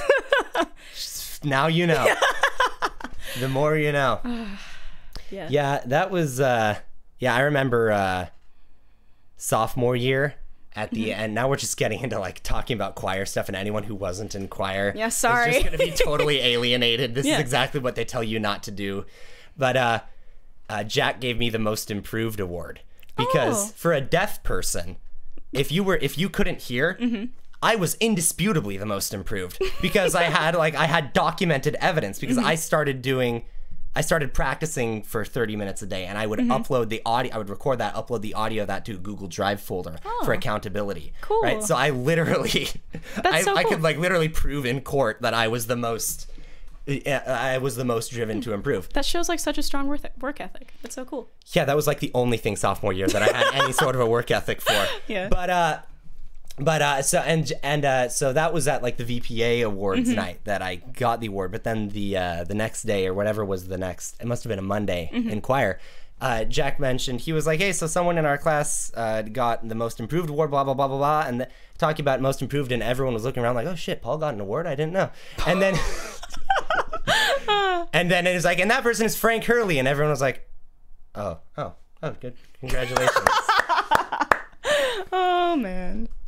Yeah, I remember. I remember funny. like auditioning for solos and complaining to Josh afterwards. Like I was listening very intently. My applause decibels were significantly lower than anyone else. Oh, oh man. Which I mean, it's it's all in my head. Mm-hmm. And I already talked about this at length with Josh. But Mm-hmm. like, what else am I going to talk about? I don't know. Well, I'm sure. Yeah, there's lots of stuff. But this is what came to mind now. Yes. We can talk about work ethic more. Worth worth. Okay, Work ethic. work ethic. Um, I don't have good diction in my everyday life. only when singing. Only when on stage when I need to have correct diction. Here's the problem, though. You're kind of on stage right now. You're a little bit. Yeah, just a little bit. It's kind of like a live performance, in a sense. Uh, yeah, I, I mean, I got, I go back and forth on work ethic, because like, i- it's uh, there's a there's a, a scene in the musical where not Bryce talks to me. Uh, is like, hey, did you hear? You know, Josh was talking about how it's kind of messed up that people who are more intelligent we uh, we have sympathy for, but people who just naturally have a have a like less of a work ethic or who are just naturally lazier, they don't get really any they don't get any like uh, sympathy or accommodation from today's society, and that's was a serious that was a thing that Josh actually said to me sophomore year uh, during CCS honor choir, and I just remember thinking in my head. Like I, I interpret it as a oh well thanks Josh good to know that I'm genetically predisposed to be lazy. I, I, I, I, I had it. Uh, I, I had this this optimistic view for so long that you could improve your work ethic, but no, it turns out it's just like being smart or not smart. You just you just kind of have it. I and mean, I mean, I find myself uh, having a, a much better work ethic this year than last year, and Mm. I don't know why. I've I've. I've been worse. I've gotten so much Worse. I don't know. I think it's because I'm so conscious of not getting senioritis that I'm like, okay, you're gonna do much more than you have in past years. Mm-hmm. So I have. All right, well, I mean, that's one way to do it. Yeah, particularly with with comedy to loop it back around. Um, I just uh, not before my conversation with Cody, I just opened like a, a notes in my phone, and whenever I thought something was funny, I would type it down, or like would think something funny, I would just type it down, and I didn't even realize that that's like what Yeah, comedians You've got do. a big base of material that you. yeah I, I i had like this huge doc of material that i could potentially make like one of those netflix special out of not not that i am anywhere near as talented as anyone on netflix because i'm not i am 17 years old and i am uh Not a prodigy. i'm not a prodigy i'm ba- i'm borderline illiterate at this point but um as mr gentleman yes. Now that now that we know. For a while, I thought that I could read, but apparently not. But Mr. Gentleman politely, actually not politely, said, "You guys cannot read." I was like, "Thank you, Nathan." I didn't know, genuinely. Um, but no, that that's what I was like. Oh, I was already doing. what he should have done is wrote it on the whiteboard. You guys cannot read. You guys can't read. And we're all like, wait, what does that say? I am Jared, Mr. nineteen. Mr. Gentleman, what do those symbols on the blackboard mean? I can't decipher them. Ah, and then when we all looked at each other, like, "What the fuck?" I think he he, have was been- like, "Wait." It, you cannot read. No, I mean he clarified. He was like, "You just don't understand what you're reading. Yeah. You can like see the sentence and know what it says, but you don't know what it means." And I was like, "Okay, thank That's you." interesting. Why do I get sevens on the essays then? Your theory's starting to fall apart. Oh man, Ugh. he is such a just like a passively wrong person sometimes. You know, Okay, so what were we talking about? uh, work ethic and how. Uh, your notebook full of. Uh, Oh yes, my notebook full of uh, amateur comedy sketches. Uh, not sketches, but you know. Bits. bits. Uh, ah, what's the word? Jinx. I forgot the word. Um, but I don't know. I was doing all of this work for a career that I wasn't even pursuing and didn't know that I was doing the work for. It, it's like doing a, a an experiment for chemistry just on your own time. Just be like, I wonder what happens when I do this, and then Miss Tara is like, "Wonderful, you discovered an element." and not that I discovered, you know, some sort of revolutionary technique in comedy because I haven't. But um, you know, it's the same sort of thing where you're like, "Oh, cool." yeah. Um, and that's one of the things where when Cody was like, "Why don't you consider doing comedy?" I was like, "Huh." Huh. Yeah. yeah, you, you know, the kind of like, huh, and then your brain is empty for 30 seconds Mm-hmm. because it's just like click, click, click, click, you know, Mm-hmm. loading screen. Yeah, I've just not been able to resist the temptation of stagnation. if that makes any sense. Yeah. It- like I I genu- I genuinely feel like I was harder working last year. And what's interesting is that academically I've been fine. My junior Mm-hmm. and senior year, like freshman and sophomore year is a different story. My junior senior year, like I've I've maintained above a 4.0. Like Yeah. I'm fine. Uh like grade wise. But that hasn't really had much of a correlation of how how much I feel I'm actually getting done and being productive. Mm-hmm. Yeah, which is, you know, frustrating. Yeah. Yeah. Yes. So Frank has this wonderful picture of a cat on his wall that looks so dare I say sensual? Just such a Okay, okay, you guys can't see it. Uh maybe the camera no. Well, okay, my mouse pad, as I was showing Madison earlier, now Yes. it's going to be out of focus. No, you can actually see it. My mouse Yeah. pad is also the same picture of uh, of our cat. And so that's what that looks like. Just fantastic. It just it's you, you know um when you see a poster for a DreamWorks com- uh, movie and they just have that certain face, you know, like one eyebrow's up and it's like a little smirk and you're like, "What you up to? What are you up to, huh? What are you gonna do?" It's the same face. It's the same face. Yeah, that's a that's a good picture, I think.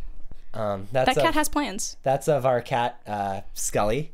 Scully. Um, After like the TV show. um, yes, they thought it Good. was a, they thought it was a girl, so they named it Ah. after Dana Scully. But Yeah. then they found out that that him and Hot Dog were both male. Hot dog. Adorable. Hot Dog was the other cat. Yes. Um, they were the, the they were the best cats ever. Scully was Scully lived a lot longer, so I kind of was closer to him by the Mm-hmm. end, and anyone who thinks that they have the best cat ever, you are wrong. Yeah, I've never had a cat. I want one so bad. I have two big dogs and like four fish. Hmm. Never a cat. I, I want a cat so bad. Cats are superior, and I know that being a dog owner. So everyone who says cats aren't superior, Have you ever noticed dog wrong. people, like cat people, think dogs are cool, but Mm-hmm. dog people hate cats? I know. I know. like what's up with that? I don't know. What could possibly inspire besides some traumatic childhood event? What could inspire you to just have a vitriol for cats? I do have a real answer for that. It's because dog owners are so used to getting love without working for it Yeah. from dogs that they don't understand that you have to build a relationship with a cat. exactly. Yeah. Yeah, and pe- like people all the time just think, well, cats don't care about you. Yeah, cats are just right. totally cold and heartless, which is not true. Yeah. You want to know a story about Scully? Mm-hmm. So I was in eighth grade, Mm-hmm. and his uh, his health was declining, and it was a long, difficult road of like, you know, this this health problem started popping up, and this health problem started popping up, and like he would there would be these uh these like bladders of bile that would build up in his body and he would get all like like he would look like he was pregnant. And then we had to drain all of the so like sad. liquid out of it. There were a couple of visits to the vet where we had to do that. And it was Mm-hmm. it just got uh like it just got like sadder and sadder. And you could Mm-hmm. see that he was getting worse and worse. And so like by, by the end and at this point he was he was 16 and he was always a uh he was always like a like a super active you know cat who would uh who he was uh so we had two cats. My parents got them a couple years before i was born. And so they were like the first children of the family right? And so hot dog the the the the one who died 1st and he died when i was six was always more uh, was always like the more people friendly cat. So he would like stay indoors and he would uh, like you know sleep in our beds and we would pet him and stuff and he would always be hanging around the house. Whereas Scully would just always be outside in, in the yard and the shed killing Doing rats and stuff. yeah. Yeah. And then as soon as as soon as Hot Dog died, Scully like filled his role. He started becoming way more of like sweet. a of like an inside the home cat and he would always like back when we were homeschooled, he would always uh, kind of like make himself involved. We always like to say that he uh, he liked to control the papers because if there were any if there was ever any loose uh, paper or something like that, he would have to get up on the on the table and I'd be like, "Oh darn, he's he's laying down on my math textbook, mom. I can't do math homework." And I just get to pet the cat. And so he he was like very he was very like up and about and around and involved with everything. And uh, like by the end of it, he was just living in the bathroom mm-hmm. you know? And he was like he was he was on his way out and we mm-hmm. all knew that. And it was like a matter of time is like is he just gonna pass away or are we mm-hmm. gonna euthanize him or like what? We didn't know what was next. Yeah. and so i got up one morning to go to school and when my mom was driving me back from school she said i think uh i think scully's gone. I think scully died and she told me what happened. And this is just like a BTFO to every single uh, dog person who thinks that cats are emotionless and don't get attached to you. So, my mom and dad were in their room, like getting ready for bed that night, says my mom. And uh, Scully was living in a in like a different bathroom across the house, and he and he had not been like m- moving out or like getting away from there, and he would could just like barely vocalize anymore but he walked in he walked all the way into their room and was like meowing super loud with like a particularly emotional meow because mm-hmm. cats have different timbres of the of their meow and like purring super loud which he hadn't done in a, in a while. And my dad was in my parents' bathroom and then my mom was in their bed and he went and like he went in to see my dad first. And he was like meowing and purring at him and then he went to go see my mom. And then my dad got into bed and they were like they were like petting him and he was purring super loud and like basically remembering all the fond memories that they had of him. And uh, they said that like after a long time of that after of him being going from like you he was just like distant and you look into his eyes and there's and there's nothing there to like be totally being attentive and seeming all lively again in these last moments he jumped down from their bed and it was sim- oddly enough it was like symbolically raining outside at night and he walked out of their little sliding glass door into the yard and we never saw him again and so he decided that it was his time to go which sounds so cliched but it's like literally what happened and he said goodbye to my parents Yeah. and uh yeah cats do you do have relationships with cats Absolutely. it does happen Yeah. And it, it's so painful when a pet dies because Mm-hmm. they're not just like an animal. You know, they're they're part of your family, Yeah. and it hurts. It hurts so much when they Mm-hmm. die. No, my cats were like my cats were my first real friends. Mm-hmm. Like I had I had a stronger connection with my cats for the longest time than any person outside of my like my Yeah. parents. Me too, with my, my childhood dog. Yeah. I remember in fifth grade. Yeah, fifth grade. Um, I had a dog named Chelsea, and she lived to be 17. And so she was around before I was around. My parents got two dogs. Uh, they were born in the same litter, like uh, brother and sister.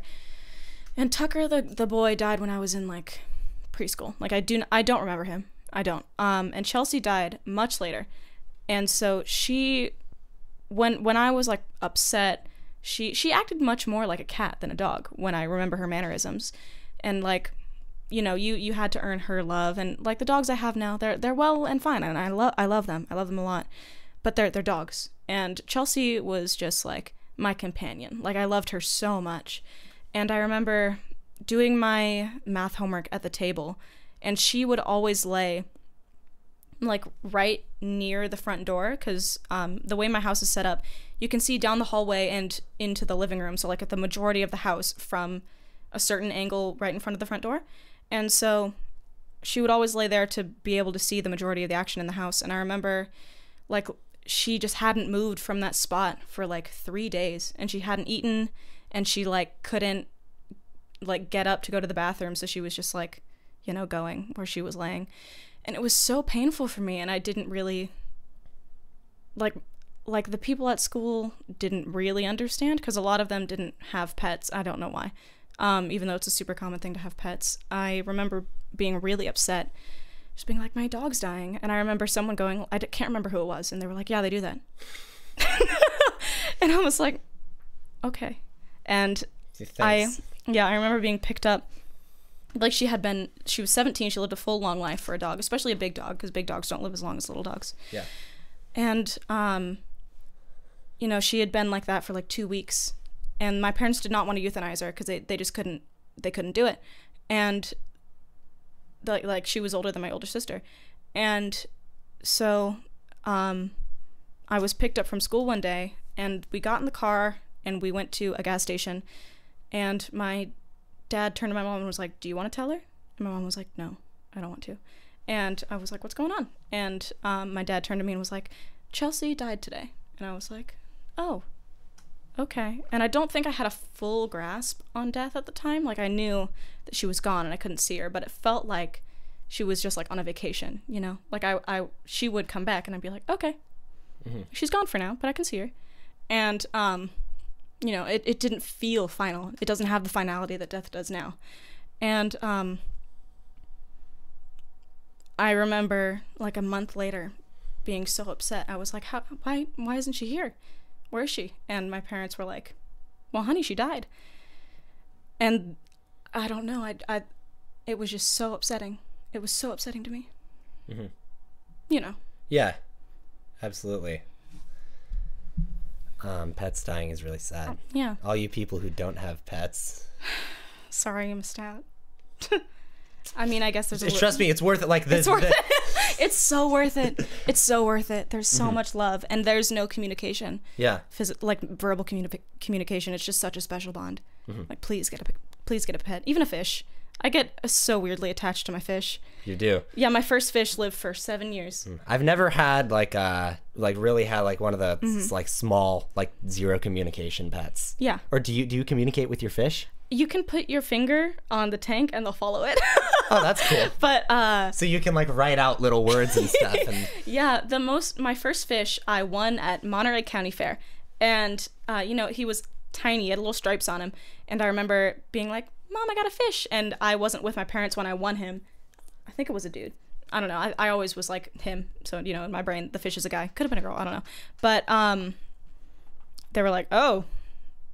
Guess we have to go buy a tank. So we bought a tank, and I named him Speedy because he was very fast. And so I would do my homework at the kitchen table, and uh, Speedy the fish was always like one foot to my left. Like when I was bored, I would just look over and watch him swim. And so he was a little pal to me, uh, not as much as Chelsea, but you know, a significant Yeah. presence. And so he was there for he lived for seven years. That is a long time for a Yeah, a tiny little little, fish. fairfish, especially a fairfish. And so when he died, um, that was after Chelsea. It was soon after Chelsea. So I was just Oh, like, oh, geez. too in a much, too much. I was so sad for like a few months. Um, and my life is has not been like, you know, picture perfect. I've been sad sometimes, and but I I just decided not to show it, which is, you know, weird. You know, like I, as a kid, I, I was in on the inside, I was so sad, but on the outside, I was like, "Hi guys, hi, how are you?" Um, because that was just what was expected of me. I was always seen as like the optimistic one, and I still am. I'm seen as generally optimistic, generally pretty nice. At least I think so. Um, Actually, actually, this is why you're on the podcast. We have to break it down. intervention time. Um, yeah, Madison, you're actually a terrible person. Mm-hmm. We have been trying to tell you for the last four years, and it's just been too much. I'm sorry. None of us had the heart to break it to you. so we put Frank on the case. yeah, which is so interesting. Like, uh, I want I want to shift from death. Um, how like you perceive yourself versus how other people perceive yourself. Yeah. I, perceive I you. think I think it's kind of like a fun mystery. Yeah. You know, you're like, how do people perceive me? I don't know. But uh yeah, that's I guess that that's kind of my take on it. Mm-hmm. I th- I think that I, I think that in our society there's a little bit too much advice of uh don't let what other people think affect you or like it, it- people other people's opinions of you don't matter. That's just not true. It, it's not true. It, Yeah. it, it forms your whole life what people think Like, of that's, you. that's what I've always said is that the human, the, the amount, the, all the people that know me in Mm-hmm. aggregate, if you average out all their opinions of me, is gonna be more accurate than the person who's never even seen myself. yeah. Like, I- I've never met me. Yeah, exactly. I've only ever, well, actually, I did kind of meet myself once. This was a disturbing. oh, do tell. So I was setting up for this uh, podcast. Yeah. Right, right when I was like, we were trying to do it with the D3200, Mm-hmm. with the different camera as opposed to the webcam. And so, in order to test to see that it was working and the audio was working, the video was working, we had it streaming privately on YouTube. Mm-hmm. And then I was signed in on like my dad's phone Mm-hmm. to my account so that I could see the stream. The problem is there's a seven second delay. Ah. So I had it right there, and I would say, "Well, I don't know. I guess I'm just testing. Does the audio work?" Well, I don't know. I'm just testing. Does the audio work? And it was this. It was one of the scariest things. Like I. Oh my. Oh man. That's So yeah, that that was the cl- that was literally the closest I've ever come to actually Oh my having to confront myself. And then eventually I would try to go like ah. Ah, and like try, like try to harmonize with myself. And, That's so funny. Uh, I, I that came out so sarcastic. That is very funny. Um, yeah. Yeah. So, but you know, no, like what we were saying is that I, I don't actually have a I don't think that I have a very clear perception of myself. So Yeah. I, it's not like it's literally not my place to have an. I think that self esteem is a myth. I th- I I think that it's a why on earth would the person who is least I, I think like uh, least set out to actually give some sort of uh, objective bias uh, unbiased opinion of yourself is you why would you trust that person with having some sort of like an opinion or evaluation? Mm-hmm. I don't really have an opinion of who I, of who i am. Like you know sort of do but i try to leave that to the people around me. Mm-hmm. Yeah. I mean, for for as long as I can remember, people have always said like, you know, you're so nice, you're so good with adults, and I I was like, oh, I'm nice and I'm good with adults, Mm-hmm. and so then I I like formed my personality about being nice and being good with adults. and then it's like a chicken or the egg type yeah. thing Yeah, and it, it's it's so weird. yeah that's interesting i'm talking to one of those people who were nice when they were kids Yeah, I was not I was not nice. Like I was I was thinking I might be kind of the exact opposite because maybe I'm looking at my early childhood and mid childhood through like rose tinted glasses mm-hmm. and maybe I remember it more fondly than it actually was, but like on the whole I was pretty much fine. Mm-hmm. Like stuff would happen and I would be mad or I would be yeah, I like I I would get like super angry about stuff and super uh, invested and and sad, but like overall I felt I didn't feel like a, the deep, a deep dark despair mm-hmm. like '80s music or anything like that. um, but on the outside, I was just like, I was, I was, I was just like, you try to talk to me, and then I, I just completely I, I was the absolute worst at uh, at like church Mm-hmm. when uh, the all these old people that you don't know and you don't have any sort of a relationship with you are like, "How are you doing, Frank?" Like what? what uh, and they ask you, "Oh my god." The worst question you the worst it's not even a question the worst thing you can ever say to a kid. Can I guess? Guess. You've grown so much since Yes! you got it right. That is a non-conversation starter.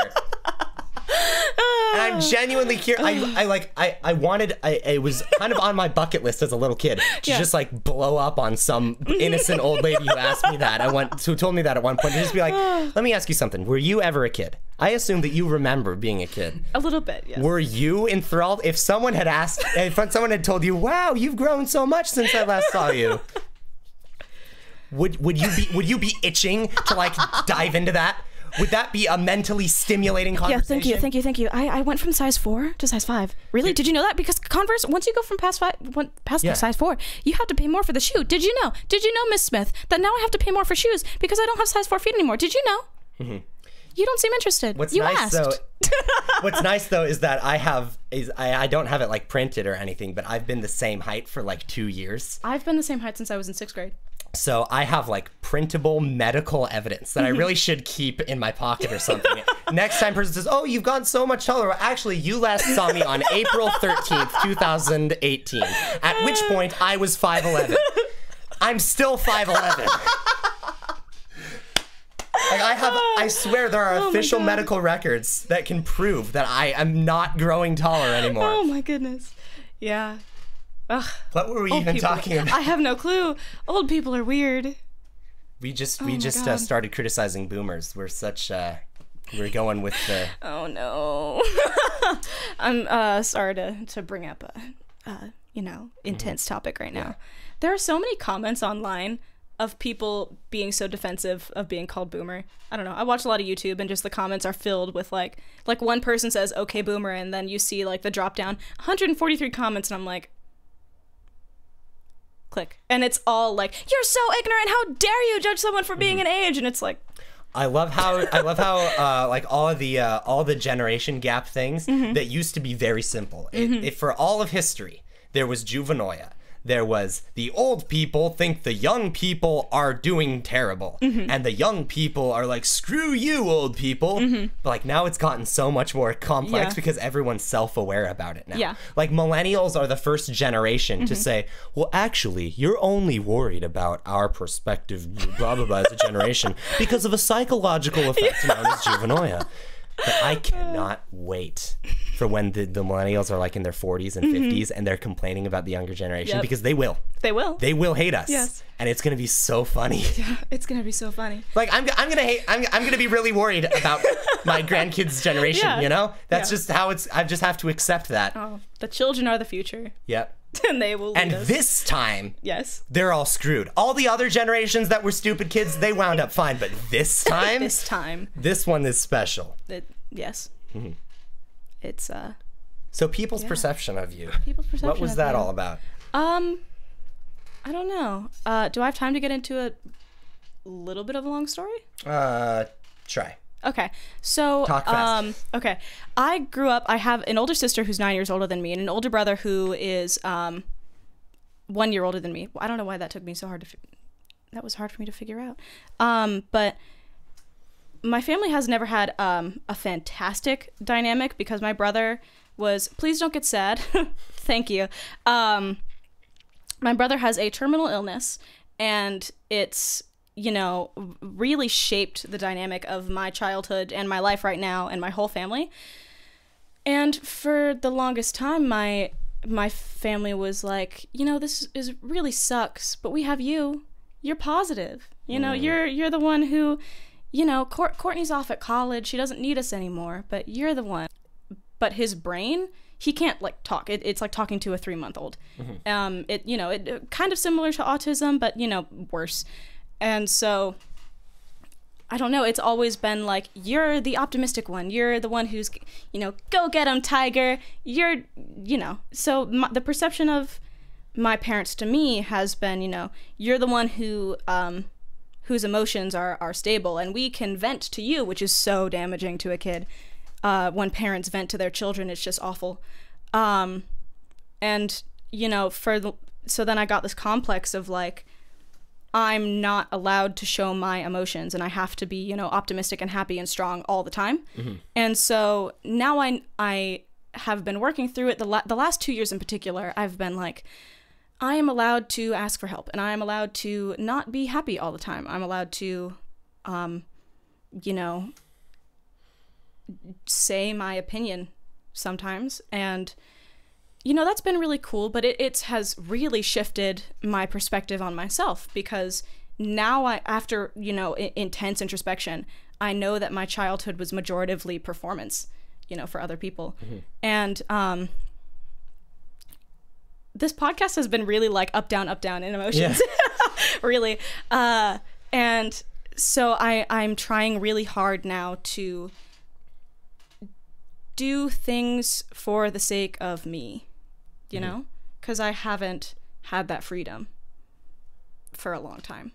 Um i don't know. It, it's you know everyone's uh challenges are different. Yeah. and um, no one's conflict in their life it should be valued more over someone else's. And it's not a competition in like oh i am so much more mentally ill than you. I am so much i had so much of a, a worse childhood um, so i don't want it to be like that. I don't want to be like a, a dick measuring contest and how sad i am. Yeah. because i'm not sad anymore. The last two years i've been remarkably better in a mental space and i am really really grateful for that.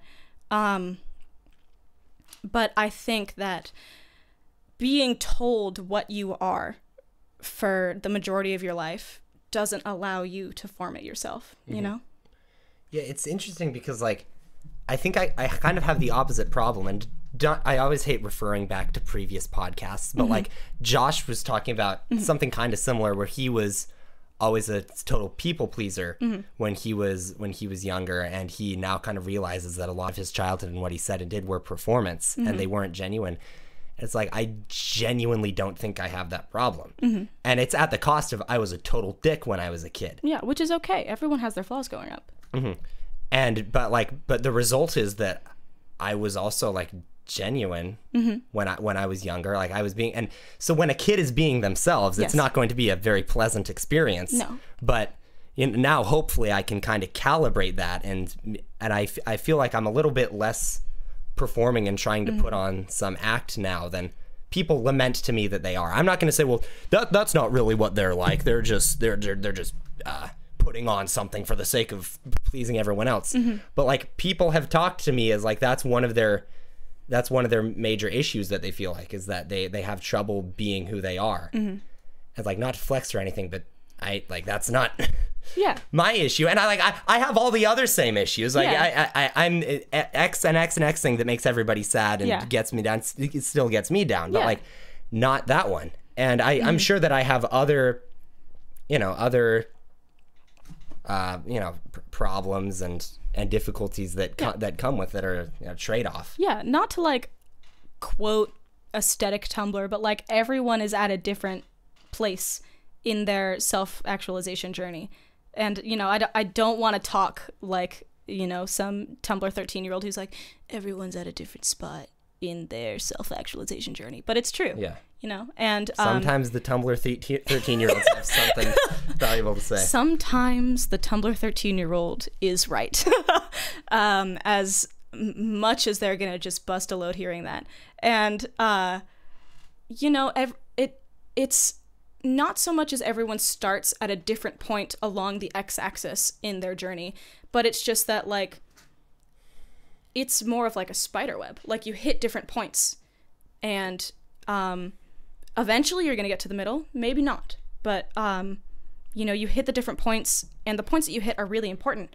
And it doesn't matter how bad they were or how good they were, because all of them were, you know, as important to forming you as they were important to forming me.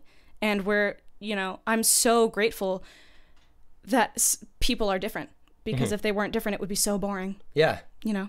And it doesn't, it, it it does matter, but it doesn't matter how I became the person I am because, you know, as long as as people are like good and nice and just being genuine, I think that everyone has value and it does not, you know, to reference the trauma dick measuring, mm-hmm. that doesn't matter as long as you're a good person and that you contribute something to the people around you. Mm-hmm. I think that's what's important. All right, well, everybody listening, um, sometimes the Tumblr thirteen year olds have uh, some stuff to some stuff to impart, Yes. and uh, we can don't don't kill the messenger, No, don't kill the messenger. and uh, we've pretty much got to wrap it up. But Yeah. What did we learn today, Frank? God, what did we learn? Um, Chemistry. that Molly sucks. Ringwald's name is Molly, Molly Ringwald. Ringwald's name is Molly Ringwald. I was getting pretty scared there for a second, and I just drew a total blank. All right. And so if hey, you learn something new every day, and if that was our Yeah. contribution to you, who's the red-haired girl from The Breakfast Club and like every other John Hughes movie? Well, there you go. Yeah. And All uh, thank you so much for coming on. Thank you. It's been awesome. Yeah. Stay And- beautiful. Now I've got to hit stop